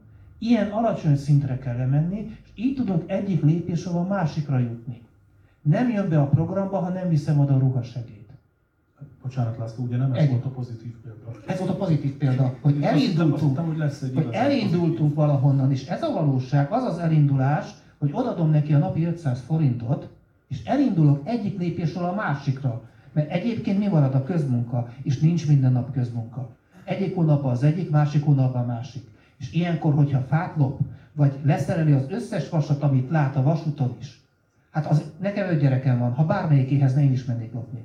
Ez a megélhetési tolvajlás. És ez az a valóság. És ilyenkor, ha jön valaki, és beszél a, a biogazdaságról, meg hogy ilyen szépen keverem majd a, a mit tudom én, a, a, a, a csalánét, az tök jó, de abból nem fogok tudni a gyerekemnek enni valót adni. Ettek már kutyát? Én ettem. Ettek már cuccos vakarót? Én elmentem egy faluba, mi a cuccos vakaró? Az volt az első, a vakaró, amit a romák csinálnak, iszonyúan finom. Ez egy kenyér, ez egy, ez egy kenyérlángos. És egy innováció volt, azt mondtuk, hogy találjanak ki valami újat. És rátette a pizza konzervet, a pizza krém konzervet. Iszonyú finom volt, a mellettem lévő nem merte megenni, de cuccos vakaró volt, volt egy innováció, elkezdett gondolkodni, hogy hogyan tovább. És azt gondolom, a közösségszervezésnek meg kell találni azokat az embereket, a papot, a misszionáriust, a közösségszervezőt, aki akar, és aki oda mennek és együtt csinálják velük. És ők nem gondolkoznak csak a holnapba. A gyerekébe se gondolkodik azt, hogy mi lesz a gyerekével. Mi most például Angliában nézzük a kutatást, vagy a szociális farmokat csináljuk, egy szociális farmba befektetett egy angol font ugyanabban az évben 2,72 angol fontot fial. Nekünk az a mutató, hogy azt érjük el most a 16 éves lányoknál, meg a fiúknál, hogy majd csak 20 évesen vállaljon gyereket, ne 16 évesen. Ez már egy mutató. Köszönöm. Kovács Imre. Hát kicsit messzire jutottunk a fenntarthatósági problémákból, bár a- társadalmi fenntarthatóság Hát innen indulunk. épp olyan fontos. Nos, azt hiszem, hogy a, a támogatás politikát nem fogja átalakítani senki a jelenlegi politikai erők közül, mert mindenki nagyjából ugyanabban érdekelt ától zéig, és nem hiszem, hogy a, a mainstream gazdálkodásnak a, a, az erős csoportjait hátrányba hoz, menni hozni bárki is. Ezt nyugodtan el lehet felejteni.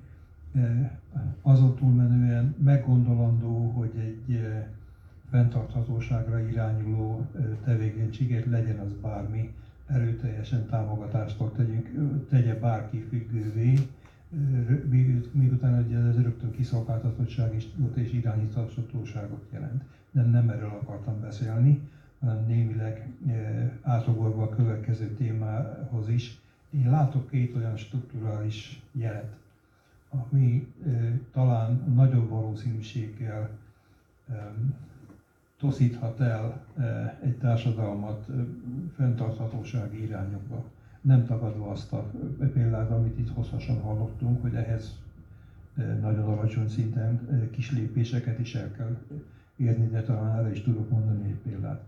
Az egyik az megítélésem szerint furcsa módon a nagyon erőteljes földhasznál koncentráció is ennek a várható növekedése, hiszen 50-60 ezer ember hagyja abba a ilyen-olyan-olyan szintű mezőgazdasági termelést évente, Ugye ez azt jelenti, hogy gyorsuló számban úgymond szaporodnak fel földek, amik mennek a nagyokhoz. Hát ez, ez, ez nagyjából mindenki tudja. A másik az utolsó nagy adag föld, amire eddig még nem volt igazán igazi tulajdonos, az a 900 ezer hektár hasonlítva 4,7-hez, amit művelnek Magyarországon, ami mindenféle nem egyénisített résztulajdonban van, ugye erre van egy törvény, hogy ezt úgymond igazi gazdának kell odaadni, és a törvény az olyan, hogy a nagynak kedvez. Ha, ha, ha 50 tulajdonosa van 10 hektárnak, akkor a legnagyobb tulajdonos szava dönt, hogyha nem abba, hogy hova menjen, hogyha a végén nem tudnak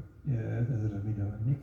Ez is a koncentrációt fogja növelni. Ez önmagában persze még egy ellenpélda, de én abban látok lehetőséget, és nem csak teoretikus lehetőséget, hanem úgy alakultak a dolgaink, hogy mostanában elég sokat kérdezgetünk fiatalokat, akik szeretnének bemenni a mezőgazdaságba, vagy éppen ott vannak, hogy örökölnek valami földet, és azzal, hogy nem tudnak bejutni ebbe a, ebbe a mezőbe a, a nagyon erős koncentráltság és a, a leküzdhetetlen versenytársak miatt nincs annyi pénzük, hogy földet vegyenek, amit esetleg örökségben meg tudnak kapni, vagy megszereznek másféleképpen, rá lesznek kényszerítve, hogy alternatív módon használják fel, mert nincs más piaci szegmens, amire be tudnának menni. Erre már szervezetek vannak. Hát e, ebben én sokkal több fantáziát látok, mint a, a, a, a kiköltözőknek a,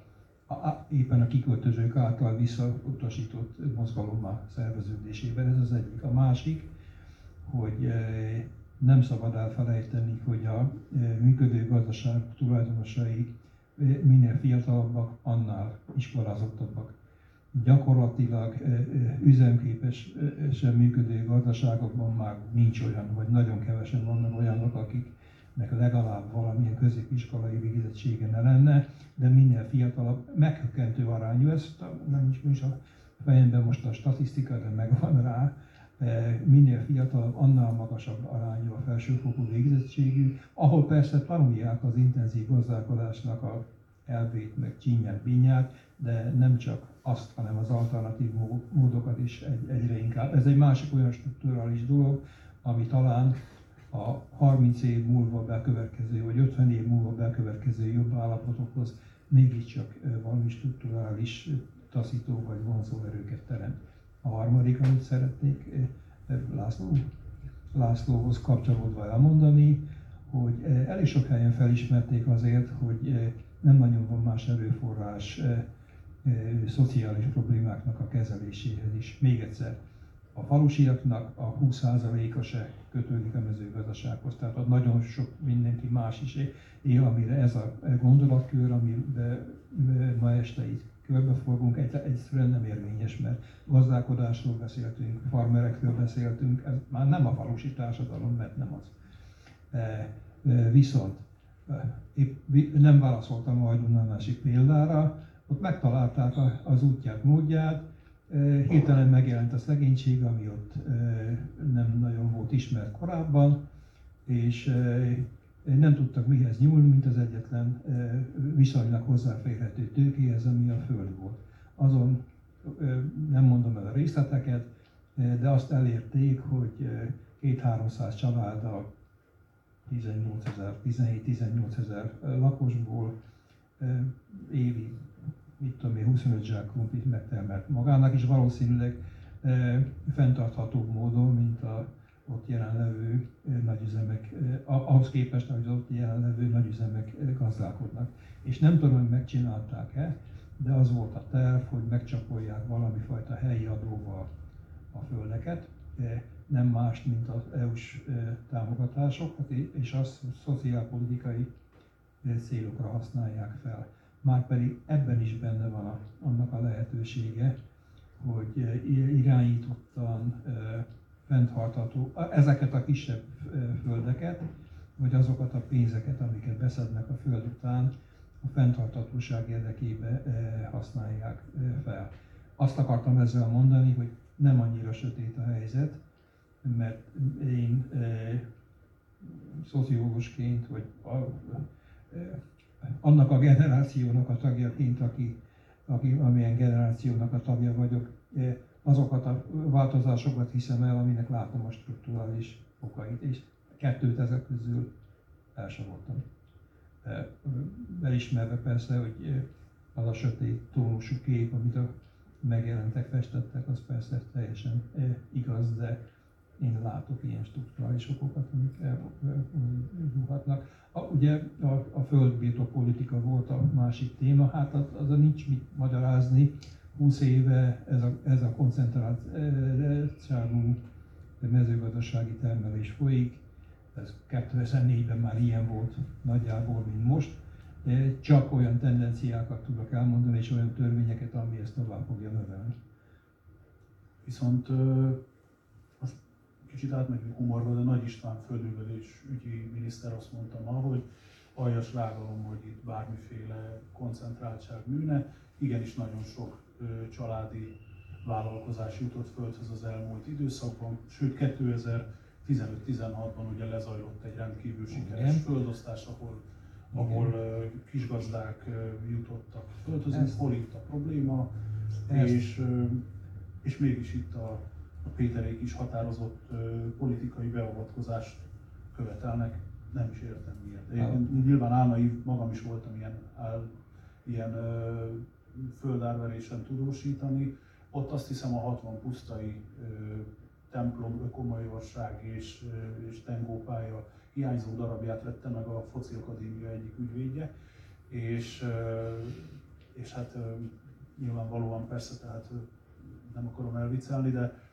de, de valamiért mégiscsak retorikai szinten a kormánynál megjelenik ez, hogy igenis mi támogatjuk a, a kisgazdákat, közben meg hát látjuk, hogy pont ugye tanár úr írta meg, hogy a koncentráltabb a föld birtok, hát, a Hát a kormánynál elég sok minden megjelenik a kommunikációban, azt nem vegyük alapul, de ezt a kijelentését a miniszterünknek első kézből tudom cáfolni, hiszen nem történt más, mint hogy bevezettek egy pár évvel ezelőtt egy új rendszert, amivel a, a, a terület alapú támogatásokat szétosztják, ahol ugye egy bizonyos birtokhatár fölött csökken e, ezeknek a pénzeknek az összege, és hát nem történt más, mint az addigi mondjuk 6000 hektáros birtokból csináltak hárat, ugyanaz a család.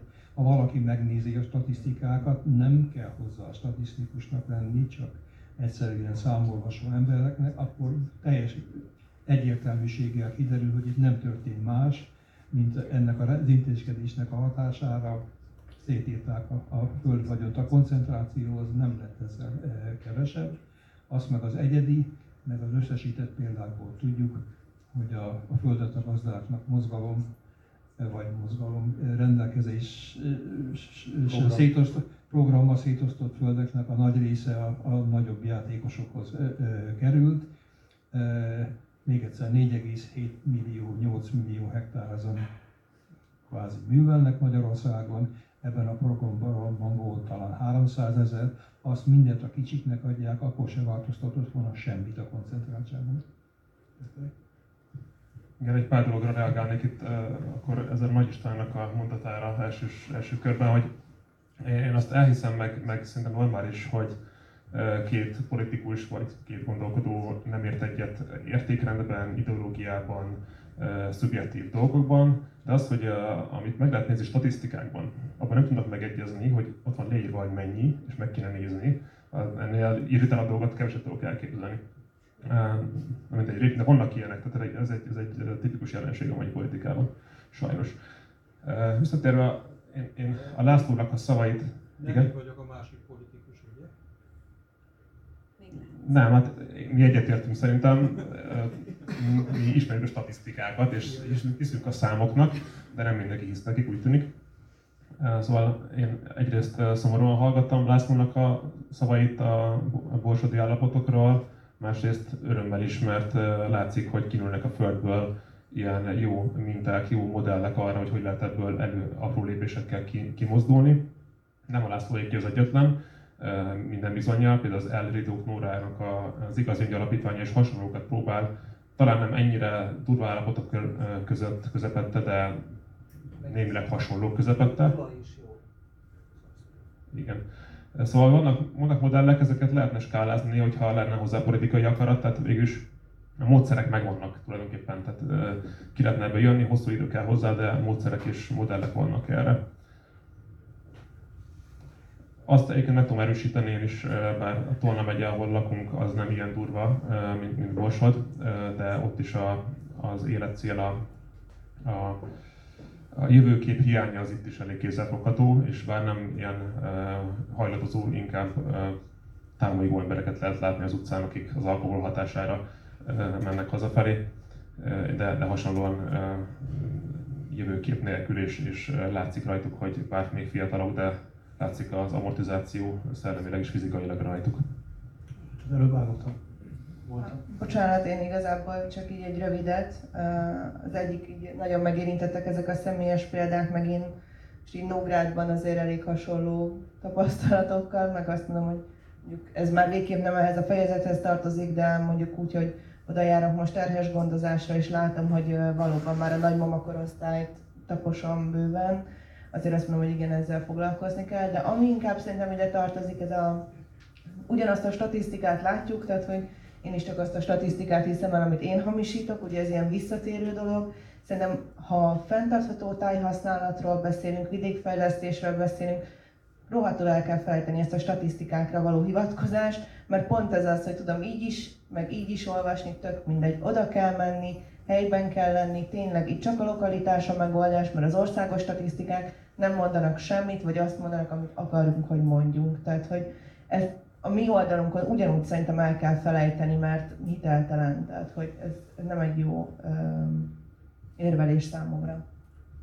Péter, mielőtt belekezdenél, én azt megkérdezném, hogy ugye írtátok a határozott politikai beavatkozást ennél a fejezetnél, hogy erre van szükség itt a földbirtok politikai támogatási osztásnál, hogy tudom, hogy elvekről beszélünk, de tényleg egy, egy kicsit konkrétan megkérdezem, hogy ez egy földosztást jelentene? Tehát egy új, egy új földosztást, egy új ö, ö, olyasmi programot, mint a Földet a gazdáknak, mint a 15-16-ban lezajlott program, csak jól, vagy, ö, vagy hogy, hogy néz neki ez a Először nem a kérdésedre válaszolok, jó politikus mondjára, bár nem vagyok az. Na mindegy, szóval, hogy csak még itt a, a szociális kérdésekhez, tehát hogy, hogy azért a, a vidék általános problémáját ne mossuk össze azokkal a képekkel, amiről László beszélt, és amik nagyon valósak. Tehát, hogy tényleg mondjuk iszonyatos a helyzet, mondjuk egy millió ember él ilyen körülmények között, minimum, illetve most statisztika már megint, de most olvastam éppen a napokban, hogy a, az összes európai országok közül Magyarországon a legreménytelenebb a, a szegényeknek a helyzete. Tehát itt a legkisebb az esélye annak, hogy, hogy elmozduljanak a, a mély szegénységből. Tehát ö, szerintem ez nem egy olyan eredmény, amire büszkének kell lennünk. Ö, és ugye itt, itt már nem csak a, a gazdálkodásról beszélünk, hanem arról például, hogy a, hogy a nyolcféle alapszolgáltatás, mint olyan egészségügy, bölcsöde, iskola, kisbolt, mit tudom, micsoda, amit vizsgáltak pár évvel ezelőtt. Ebből a nyolcféle alapszolgáltatásból összesen 200 magyar település az, ahol mind a nyolcat el lehet érni. És sok száz, ahol, ahol egyet sem. Több mint 3000 magyar település. Igen, tehát hogy, hogy sok száz magyar településen mondjuk már, már italt se lehet venni. Tehát bezárt a palackozott italok boltja is, ami tényleg már az útnak a, a vége, és, és hát akkor, akkor itt már nem, régen nem a, a, a gazdákról beszélünk, hanem arról, hogy, hogy vajon ezt mondjuk egy, egy akármilyen gazdaságirányítás, vagy akármilyen vidékpolitika ezt így tétlenül nézheti-e. És tehát, hogy amik, azok a helyzetek, amikről László beszélt, az, az nyilvánvalóan nem a, a hagyományos agráriumnak a, a, a kérdése, hanem ott az, az, egy, az egy szociális rehabilitációs kérdés, tehát hogy embereket, akik csökkent módon, vagy egyáltalán nem alkalmasak munkára, azokat valamilyen módon a társadalom hasznos tagjaivá kell tenni.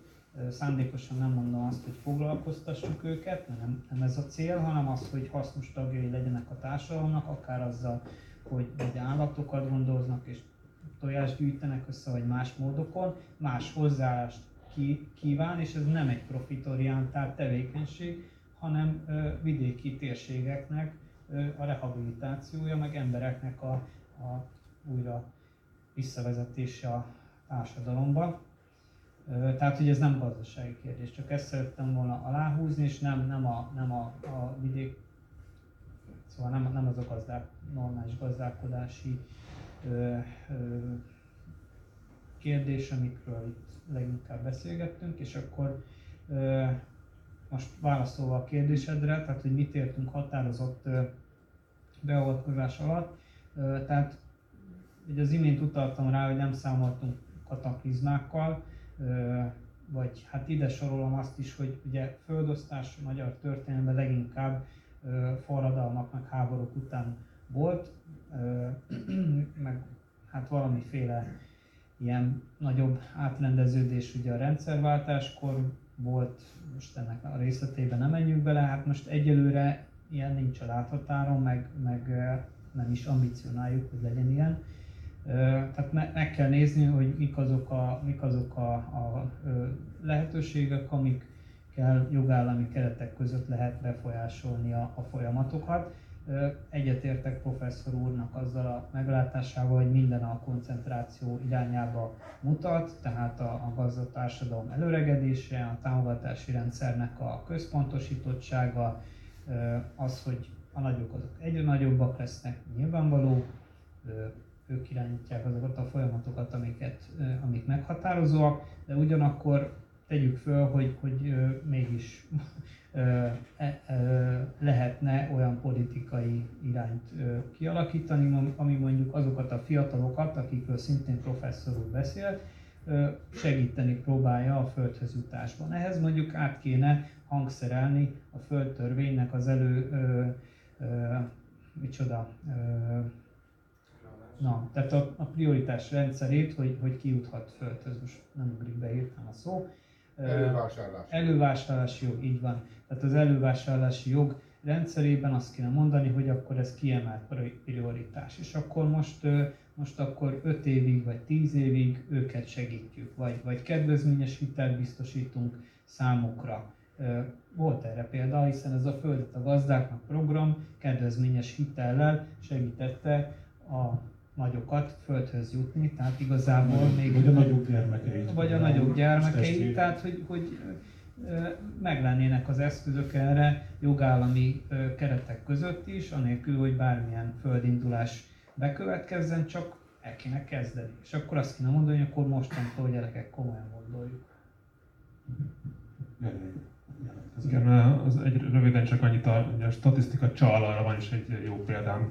A mi településünk, ahol a statisztikában biztos nincsen benne, hogy lehet italt kapni a településen, viszont gyakorlatilag lehet. Ez csak egy Oké? Okay. Ez minden település. Bocsánat, a statisztika csak azt mondja, hogy nincs bolt. Igen, pont, pontosan erről beszélek én. Nem gondoltam, hogy ezen az alkalmon Péterrel fogok kicsit vitába szállni. Valószínűleg nincs nagy különbség a, kettőnk gondolatai között, csak látszólagos a különbség. De hogy mondtad, hogy ez az a szociális terület, ez meg a gazdálkodási terület, ez profitorientált, és ez, ez gazdasági szféra, az meg szociális szféra, szóval pont erről szól az egyik része az elveinknek, hogy ezeket nem kéne külön-külön kezelni, hanem több, több funkciós az agrárium, tehát hogy ne, nem, nem úgy kéne működni, hogy akkor élelmiszert tervelünk, az egy külön szféra el szeparálva jócskán a többitől, aztán, hogyha ez megvan, akkor utána foglalkozunk a környezettel, akkor utána foglalkozunk az emberek egészségével, külön, teljesen egészségügy, és foglalkozunk azzal, hogy az embereknek legyen jó léte is, tehát érezik magukat jól a mindennapokban. Ugye ezeket valahogy egybe kéne vonni, és, és hogyha lehet úgy gazdálkodni, hogy közben társadalmi célokat szolgálunk, és az emberek közé jól érzik magukat, és nem, nem érzik úgy, hogy mikor lesz már négy óra, hogy hazamehessek, akkor ezzel egy komplex célt valósítunk meg, és szerintem pont ez nem hiszem, hogy ebben, ebben nem érteni egyet, csak mintha ilyesmit mondtál volna, hogy szét kéne választani, mikor pont, hogy nem kéne szétválasztani szerintem, meg a tanulmány szerint se. Csak a, a jogihoz 2015-ben Péterrel ketten szerkesztettünk egy nagy 300 oldalas tanulmányt, szociális farpontú rajta van, szociális farmok létrehozása Magyarországon, hat egyetemmel. Az volt a célja, hogy legyen Magyarországon szociális farm jogszabály, hogy hogyan lehet ezt csinálni. Van EU-s rendelkezés. Olaszországban már módosítják ezt a jogszabályt, hogy hogyan lehet ezt csinálni, ami ezt szabályozza. Mi például, mint alapítvány elvesztettük a legelőnket a földtörvény kapcsán, még bérelhetni se bérelhetjük, úgyhogy most magánemberként visszabérlem meg, stb. Tehát nincsenek jogszabály, és azt mondtuk el a minisztériumoknak, hogy nem pénzt kérünk, hanem jó jogszabályt. Elértünk tárcaközi bizottságot, az ellenzék meg a kormánypárt véletlenül egyetértett és támogattak minket, csak a hat tárca végül nem tudott megegyezni, mai napig nincs szociális jogszabály. Tehát amivel lehetne a megoldásokat odavinni. Idén létrehoztuk néhány szervezet a Társadalmi Vállalkozások Magyarországi Koalícióját. Be van jegyezve, mint országos szervezet, azon küzdön, legyen, legyen társadalmi vállalkozás jogszabály Magyarországon. Tehát, hogyha oda menne vidékre egy gyűjtment, és csinálna egy társadalmi vállalkozást, amivel megoldaná a feladatot, csinálná, de nincs rá jogszabály, nincs rá jogi forma, hogy hogyan lehet ezt megoldani, ami szociális van, pont arról szól, mezőgazdasági, szociális vagy társadalmi terület. Tehát jó, jó jogszabályaink nincsenek, az idei évben talán lesz évvégén valami, tavaly évvégén beterjesztettük az agrártárcához a tyúkleasing jogszabályi módszerünket, hogy hogyan oldjuk meg, és kivertük a biztosítékot, és behívtak, na végre tárgyaljunk róla de a jó jogszabály hiánya ugyanúgy egy óriási hiátus, ami a vidék problémáit meg tudna oldani. És akkor a jó jogszabályok kapcsán azt hiszem a vízvisszatartó gazdálkodásra át tudunk ö, térni, hiszen ott is, ha jól tudom, akkor gyakorlatilag még mindig hiányzik ugyanúgy a, a jó jogszabály, és ránézek Péter, mert te voltál az, aki sokat foglalkozott ezzel a kérdéssel. Ez a következő céges eszköz. Akkor most egy, egy ügyes csavarral most még azért Gergőnek válaszolnék, de összekapcsolódik a két téma. Tehát elvek szintjén nyilván egyetértek azzal, hogy, hogy ugye a, Ugye több funkciós mezőgazdaságról beszélünk, tehát hogy a mezőgazdaságnak ne csak a pénztermelő, vagy a, a megélhetés teremtő, hanem a környezeti, meg a szociális funkcióit is legalább olyan fontosnak ö, tekintsük, ö, tehát hogy ezt a három funkciót egyenlő súlyjal kezeljük. Oké, okay, ez, ez, ezzel egyetértek, de, de csak ugyan, tehát hogy, hogy másképp tár, kell tárgyalni, vagy, vagy más, más motivációi vannak, vagy másképp gondolkodik egy olyan gazdálkodó, aki mondjuk egészséges minden szempontból, és önállóan gazdálkodik, és a családja megélhetését, illetve prosperálását szeretné biztosítani azzal az eszköztárral, ami megvan, és más helyzetekről beszélünk, amikor egy alapvetően a normális munkavégzésre csökkent vagy minimális mértékben alkalmas embernek a foglalkoztatását kell megoldani, vagy nem foglalkoztatását, hanem hogy, hogy hasznos tevékenységet tudjon végezni. Az utóbbi, én azt gondolom, hogy hosszú távon sem lesz profitorientált, de hogyha ha valaki elkötelezetten és ügyesen csinálja a dolgát, mint ahogy a szociális farmok teszik, akkor van arra lehetőség, hogy egy komplex finanszírozási háttérrel ezek, ezek az emberek ténylegesen mezőgazdasági munkában, vagy bármilyen más munkában, fafeldolgozó üzemben, konyhán, nem tudom mi, vagy akár felszolgálásban is, tehát hogy ezek az emberek ténylegesen munkát végezzenek, de ez nem lesz olyan formában profitorientált tevékenység, mint ahogy az a gazdálkodó, aki egyébként a saját területével, pénzével és állataival egy önálló gazdálkodást akar megvalósítani, ami egyébként, hogyha mondjuk, és akkor most rákanyarodok a, a víz ö, gazdálkodásra is, tehát hogy a, a víz visszatartó gazdálkodásnak a, a kulcsa az a terület használatban van. Tehát, hogy lényegében a, nyilván a, a, a vízügynek is, vagy a vízügyi szolgálatnak is megvannak a saját motivációi, de gyakorlatilag ahhoz, hogy, hogy érdemben tudjunk a többletvizekkel gazdálkodni, azokat területi szinten természetközeli módszerekkel visszatartani, és ezekkel mondjuk az asztályok hatásait ellensúlyozzuk, ahhoz terület kell. Tehát hogy a, hogy a folyószabályozások az ártereket leválasztották a, a korábbi főfolyókról, és pedig azért, hogy szántókat nyerjünk, illetve urbánus területeket nyerjünk, infrastruktúrának területet nyerjünk, és visszafelé el kéne indulni. Tehát ez nem azt jelenti, hogy a gátakat el kell bontani, hanem több teret kellene adni a folyóknak, ami összességében társadalmi szempontból is jó lenne, és tele vagyunk olyan területekkel, amiket ténylegesen csak azért művelnek, vagy tesznek úgy, mint hogyha művelnének, hogy a támogatást fölvegyék. Tehát e-, ezekről, vagy bizonyos területrészekről nyugodtan le lehetne mondani, vagy, vagy olyan pénzügyi motivációt oda a gazdálkodóknak, hogy ezt meg tudják tenni, és akkor most érek, hogy most, most kapcsolom össze a, a, a két témát, tehát hogyha van egy olyan gazdálkodóm, aminek mondjuk van egy 300 méter széles, egy kilométer hosszú parcellája, ahol gabonát termeszt, és neki azzal az eszköztárral, tehát azzal az MTZ-vel, meg azzal a technológiával, amit az integrátortól kapott, kell biztosítania valahogy a megélhetését, világéletében ezt csinálta, és azt mondom, hogy akkor most itt a, a közepén lesz egy, mit tudom, egy fél hektáros tó, akkor azt mondja, hogy nekem annyival kevesebb lesz a jövedelmem. Tehát hogy itt kapcsolódik össze a dolog, ezt nyilván egy, egy nehezebb helyzetben lévő ember nem méri föl, de, de ugye a, kisebbek, akikről mi folyton szeretünk beszélni, rá vannak kényszerítve egy ilyen kényszerpályára. Tehát sokan azért nem állnak át ökóba, mert hogy se eszköztára, se tudása nincsen, meg, meg el se hiszi azt, hogy, hogy ez tudna működni.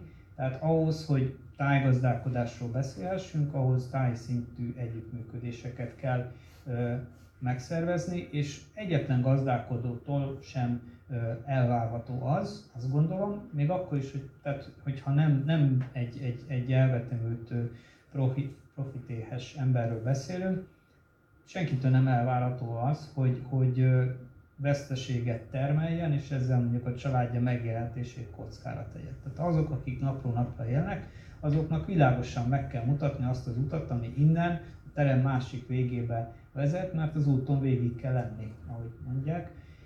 Tehát, hogy, hogy meg kell neki mutatni, hogy, hogy milyen befektetésekre lesz szükség, és hogy mondjuk ő azt az átmeneti időszakot, amíg az új rendszer nem, áll, nem lesz profitábilis, hogyan vészeli át. Pont, kicsit hosszú voltam. Másnap akkor én erre egy kicsit, hogy egyetértek meg, szerintem az előző kérdésben is definíciós különbségek voltak pusztán köztünk. Én a, a profitot azt hajlamos vagyok nem pénzbeli profitnak tekinteni alapvetően, hanem mondjuk társadalmi nyereségnek is, ami egy szociális farm esetén ilyen értelemben profitábilis a dolog. De ez definíció, tehát nyilván te is te sem csak pénzben mérve tekinted a profitot, csak most éppen ezt a fogalmat így használtad.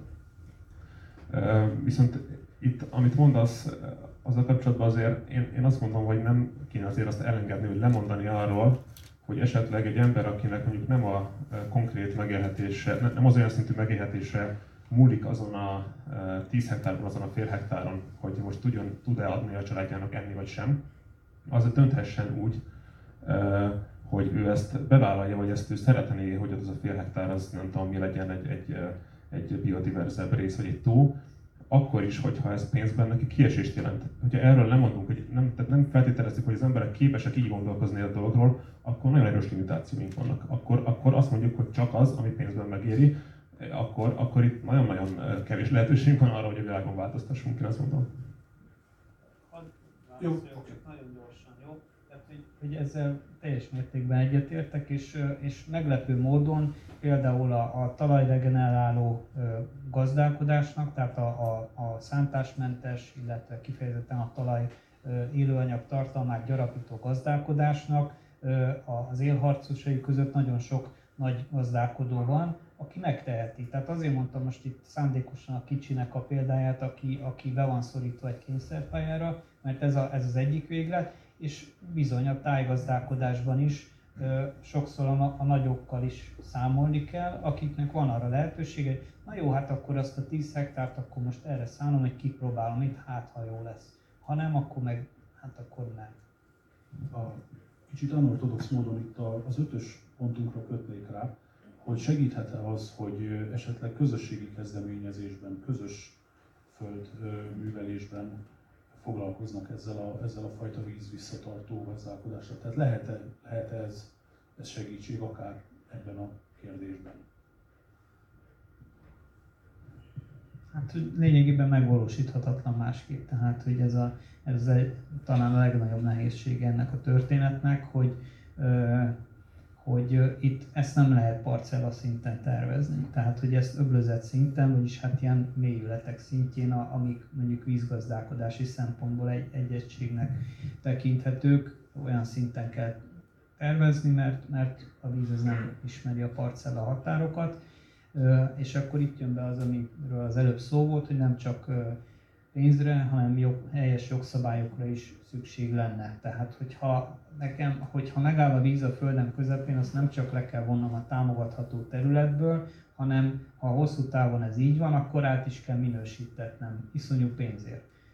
Tehát, hogy teljesen abszurd a rendszer, képtelen követni a természetnek a, a, a, a változatosságát, tehát egy olyan jogszabályi rendszerre is lenne szükség, és hát arra, arra a csúnya szóra, amit ki sem szabad mondani Magyarországon, az együttműködésre, illetve a szövetkezésre, mert, mert tényleg ezek, hogyha ha a táji adottságokhoz kell igazodni, akkor az a gazdálkodóknak, legalább két szomszédnak az együttműködésén kell, hogy alapuljon. Ugye ennek a, ennek a szomorú ellenpéldája az, az ugye a agrárkörnyezetgazdálkodási program belül volt ilyen illetve van is vizes élőhely fejlesztési támogatás, ami nagyjából ezeket az elveket szerette volna gyakorlatban demonstrálni. Egyetlen pályázat sem érkezett rá, aminek a fő okát abban látták, hogy itt hihetetlenül kemény feltételek voltak, öt gazdálkodónak kellett volna együttműködnie legalább, hogy egy ilyen rendszert kialakítsanak, ez nem, nem jött össze.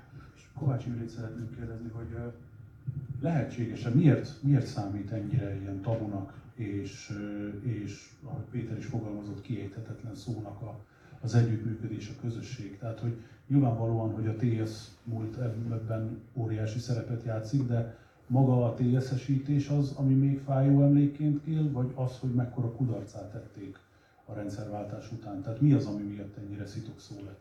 Nyilván mind a kettő szerepet játszik benne, viszont van egy csomó olyan terület, ahol az együttműködés működik.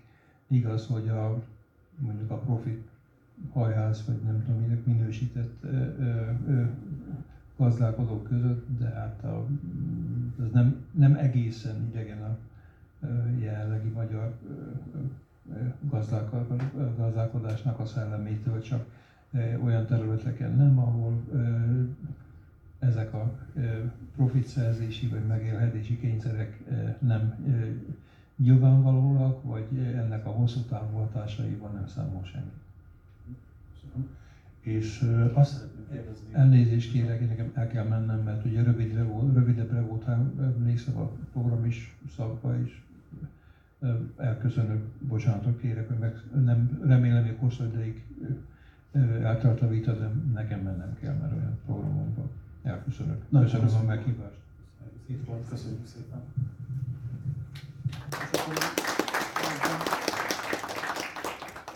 Közben Miklóstól kérdezném, hogy ezek a fajta közösségi együttműködések, hogy ezekben mennyire tudtok akár ennyire, tehát ennyire együtt, tehát ennyire generálni ezeket a, a, ezeket a kérdéseket, akár egy ilyen viszonylag elvontnak tűnő dologban is, ami egyébként húsba vágó lesz, meg hát most az, mint a víz visszatartó gazdálkodás, de hogy, hogy próbáltok-e ebbe az irányba akár, nagyon csúnya szót fogok használni, edukálni?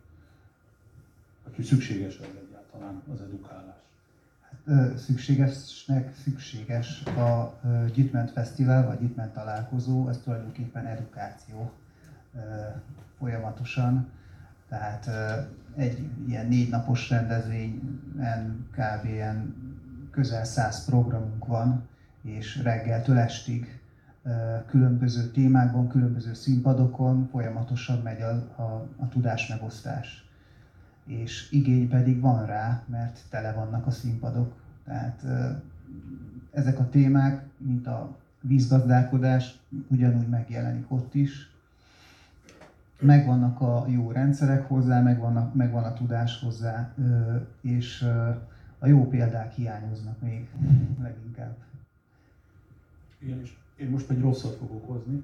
Ugye itt a közösségi kezdeményezések szövetkezés szociális gazdaságfejlesztésben van egy, egy ilyen programpont, hogy a, a kevesebb közlekedés lenne a, a jobb, tehát az lenne a cél, hogyha mondjuk az előállított javakat minél kevesebbet utaztatnának. Ehhez képest ugye a, az egyik legnagyobb vidékfejlesztési program, amit központilag generált a kormányzat, ez ugye a Magyar Falu Program kapásból az út felújítással kezdődött, ami jó, valahol tényleg olyan útviszonyok vannak vidéken, mint a tegnap ért volna véget a második világháború, de, de talán más is, más is lett volna szükséges, hogy mi, mi, mi lenne, mi kellene ahhoz, hogy, hogy ezt a szemléletet meghaladni, tehát hogy miben lehetne valóban lerövidíteni a, azt a fajta utaztatását a vidéken született javaknak, ami, ami kívánatos lenne, és itt mindjárt átkötnék a, egyben a négyes programra, az élelem önrendelkezés. És itt is hozok egy rossz példát, ami akár jó is lehetne, Nógrád szakál, az egy csodálatos település, fantasztikus adottságokkal. Tényleg turisztikában is, mind épített, mind természeti örökségben fantasztikus lehetőségek vannak benne. Ehhez képest az ország 30 legszegényebb falujának az egyike. És ott mondta például a polgármester asszony, hogy na most jönnek a máltaiak, és akkor elkezdik a helyi közmunkásokat ránevelni arra, hogy akkor majd csinálunk egy tésztagyárat, vagy esetleg gombatenyésztésbe fognak fogni. És mondta, hogy igen ám, de hogy ez a település annyira el van zárva, hogy egyáltalán nem biztos, hogy rentábilisan azt az ott megtermelt javakat fogják tudni majd szállítani bárhova is. Vagy hogy egyáltalán lesz-e, lesz-e arra felvevő piac. Hogy, hogy hogyan lehetne rádöbbenteni arra akár a településeket, hogy egyáltalán nem biztos, hogy a felvevő piac fele kellene elmozdulni, hanem például az sem ördögtől való, hogyha mondjuk a falu önmagának állítja elő ezeket a mezőgazdasági terményeket. És nem tudom, bárkinek, László, földobtam a labdát. Akkor én visszakérdezek, ha holnap eljönnek Miskolc Diósgyőrbe, E, jöjjenek el a piacunkra, tehát havonta van a piacunkon, a helyi termelőket hozzuk, és e, mindenféle pályázat nélkül, csak azért, hogy ismerjük meg jobban egymást. E, mi naponta főzünk 300 adag ebédet, még a NAV-hoz is mi visszük, hogy bekopogtatunk a fogyatékos, hogy meghoztam nekünk, ez integráció miatt fontos, de a helyi termelőket meg kellett tanítani, hogy mondjuk a, a, a permetezési napot tanulja meg, hogy, hogy kell kiállítani, egyébként nem vehetem meg. És amikor járjuk így a településeket, megkérdezzük, hogy az óvodába, az iskolába, a szociális étkeztetésbe honnan veszik meg az alapanyagot. Hát az központilag ki van adva, hogy honnan kell, és nem a helyitől. És ez egy, ez egy nagyon nehéz, nagyon nehéz döntés. E, miért nincs meg a szabadsága az adott települést fenntartó ön, e, vagy a működtető rendszernek, hogy a szomszédtól vegye meg, vagy a helyi termelőtől vegye meg? Tehát azt mondom, ezek óriási anomáliák. És visszatérve az, hogy, hogy, hogy nem értik a, a, ezeknek a működéseknek a lényegét, és mi azt látjuk, hogy, hogy a, nem is az utaztatás, hát itt, itt egy csomó minden egyéb jön, a csomagolás, tehát hogy, hogy miért éppen abba csomagoljuk. Mi próbáljuk elmagyarázni a, te, a termelőnek, hogy mi megveszünk ugyanazon az áron, de nekünk nagy ládába kell, és meg, megsporoljuk a csomagolóanyagot. Tehát ez egy nagyon szofisztikált dolog, és erről érdemes beszélni, de ugyanaz az egy edukáció, hogy e, mi végre elértük azt, hogy minőségi terméket csinálunk, vagy, és azt van egy vásárlóitek, aki megveszi. De ugyanazt látjuk a piacon, hogy mi is azt mondtuk, hogy azt engedjük be a mi vásárunkra, aki azt a minimális minőséget hozza, mert benne van az, hogy e- megpróbálják eladni a, közepen a rohadt burgonyát is. Tehát mert beteszti a zsákba, olyat láttam a, a múlt hónapban, hogy a zsákba betett egy PVC csövet, és a rohadt burgonyát betette a közepére, és kihúzta a csövet, és úgy bezárta. Mert hát súlyban ott van, de kívülről gyönyörű. Tehát ezeket is ki kell szűrni, és ez is a hétköznapjainknak és a saját magunk tanulásának a része. Ágotok? Hát szerintem ez is egyébként egy ilyen, tehát hogy nem lehet hogy általánosítani, na azért nem adják el helyben, mert, hanem így mindig meg kell nézni az adott települést, vidéket, stb. stb. De hogy szerintem ez megint nagyon sok helyen egy egyszerű gazdasági kérdés, hogy aki mondjuk tényleg a saját megélhetését termeli meg a gazdálkodásból, és mondjuk azt az adott jószágot másfél-kétszeres áron tudja külföldre eladni, akkor hogy várom el tőle, hogy a helyi piacon adja el? Milyen alapon? Tehát, hogy itt olyan durva elvi meggyőződésnek kell már lenni, hogy lemondjak a profitomnak a, akár a feléről, azért, hogy én ott helyben tudjam eladni, ami eszméletlen. illetve szerintem nagyon sok településen működik is igenis a helyi piac, csak nem olyan formális keretek között, hogy akkor valóban standok vannak, kimész, lemérik, stb., mint ahogy mi is helyben veszünk most már majdnem minden, de számlát. Tehát, hogy, na, értitek? Tehát, hogy a szomszédtól átkopogok, megkapom, stb. stb. És ezek sok helyen működnek. Ez nagyon nehéz felmérni, statisztikailag, meg nem tudom mi, de hogy ezek szerintem nagyon jó folyamatok. De mindenhol meg kell néznünk egyénileg, mi, mi az, ami döntő. És itt megint csak gazdasági támogatás kell arra, hogy itt milyen áfával tud valamit elpasszolni valaki külföldön, milyen áfával tud elpasszolni, hogy, tudja, hogy tud dolgozni, hogy tudja eladni, értékesíteni. És ezek megint csúnya-csúnya profitorientált gazdasági kérdések, amitől nem szabad így óckodnunk. És ezt nyilván nem azzal kell megoldani a, a lokális gazdaság erősítését, hogy a utakat addig hagyjuk elrohadni, hogy ne lehessen rajtuk járni, és csak a faluban lehessen eladni a dolgainkat. És egyébként ez szokott jönni ellenérként, amikor a lokalitást propagáljuk, hogy... Azért nem gondoltam ennyire komolyan. Jó, reméltem, reméltem. Hogy, hogy akkor mindenki a saját falujába fog termelni, és akkor a falu fogja ellátni. Hát azért nem, nem erről szól a lokális gazdaság, szóval nyilván Egyébként van, van a jogrendszerben ehhez illeszkedő rész, tehát a termelői piacok azok ugye elvárják azt, nem, nem árulhatsz termelői piacon a, a, megtermel, a termelés helyétől, mint a 50 km-re távolabb, mint a pontosan mi a szabályozás. Van erre azért most is már szabályozás. A kérdés mondjuk az, hogy hogy van aki ezt igénybe vegye, vagy szerint működjön, mert van annyi termelő, aki ezt, ezt így élhetőnek látja, meg az, hogy igen, ez, ez, ez nagy probléma, hogy mondjuk van, van egy minőségi terméket előállító gazdálkodó, aki szívesen adná helyben a termékét, de, de nem tudja felvenni a, a versenyt a Tesco-val, meg a, meg a nagy, nagy, nagy áruházakkal. Tehát itt be kéne építeni szépen az árba e, mindenféle negatív externáliát, amit a, a nagyüzemi termék az jelent. A környezetre, a társadalomra beszélhetünk itt akár tőkekoncentrációról is, és annak a hatásairól tehát negatív ösztönzőkkel és pozitív ösztönzőkkel, adókkal és támogatásokkal lehetne kiegyenlíteni ezt a versenyt, amivel sok szempontból jól járnak. Miklós? Most így nagyon sokat beszélgettünk arról, hogy minek kellene változni ahhoz, hogy történjen valami, és ezzel kapcsolatban eszembe jutott egy tök pozitív példa, halljunk már egyik legalább ami arról szól, hogy igazából azok a gyűjtmentek vidéken újrakezdők, akik egy bizonyos életkörű egy helyzetben vannak, nem azon fognak gondolkodni, hogy kinek mit kellene ahhoz csinálni a rajta kívülálló tényezőknek, hogy változzon valami, hanem ő ott feltalálja magát.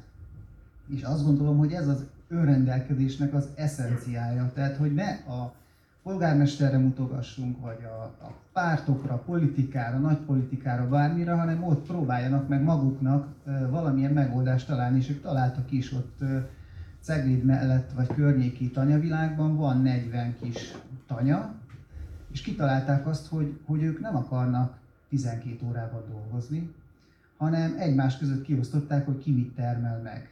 És azt a terményt azt nem piacra termelik, hanem egymás között elosztják.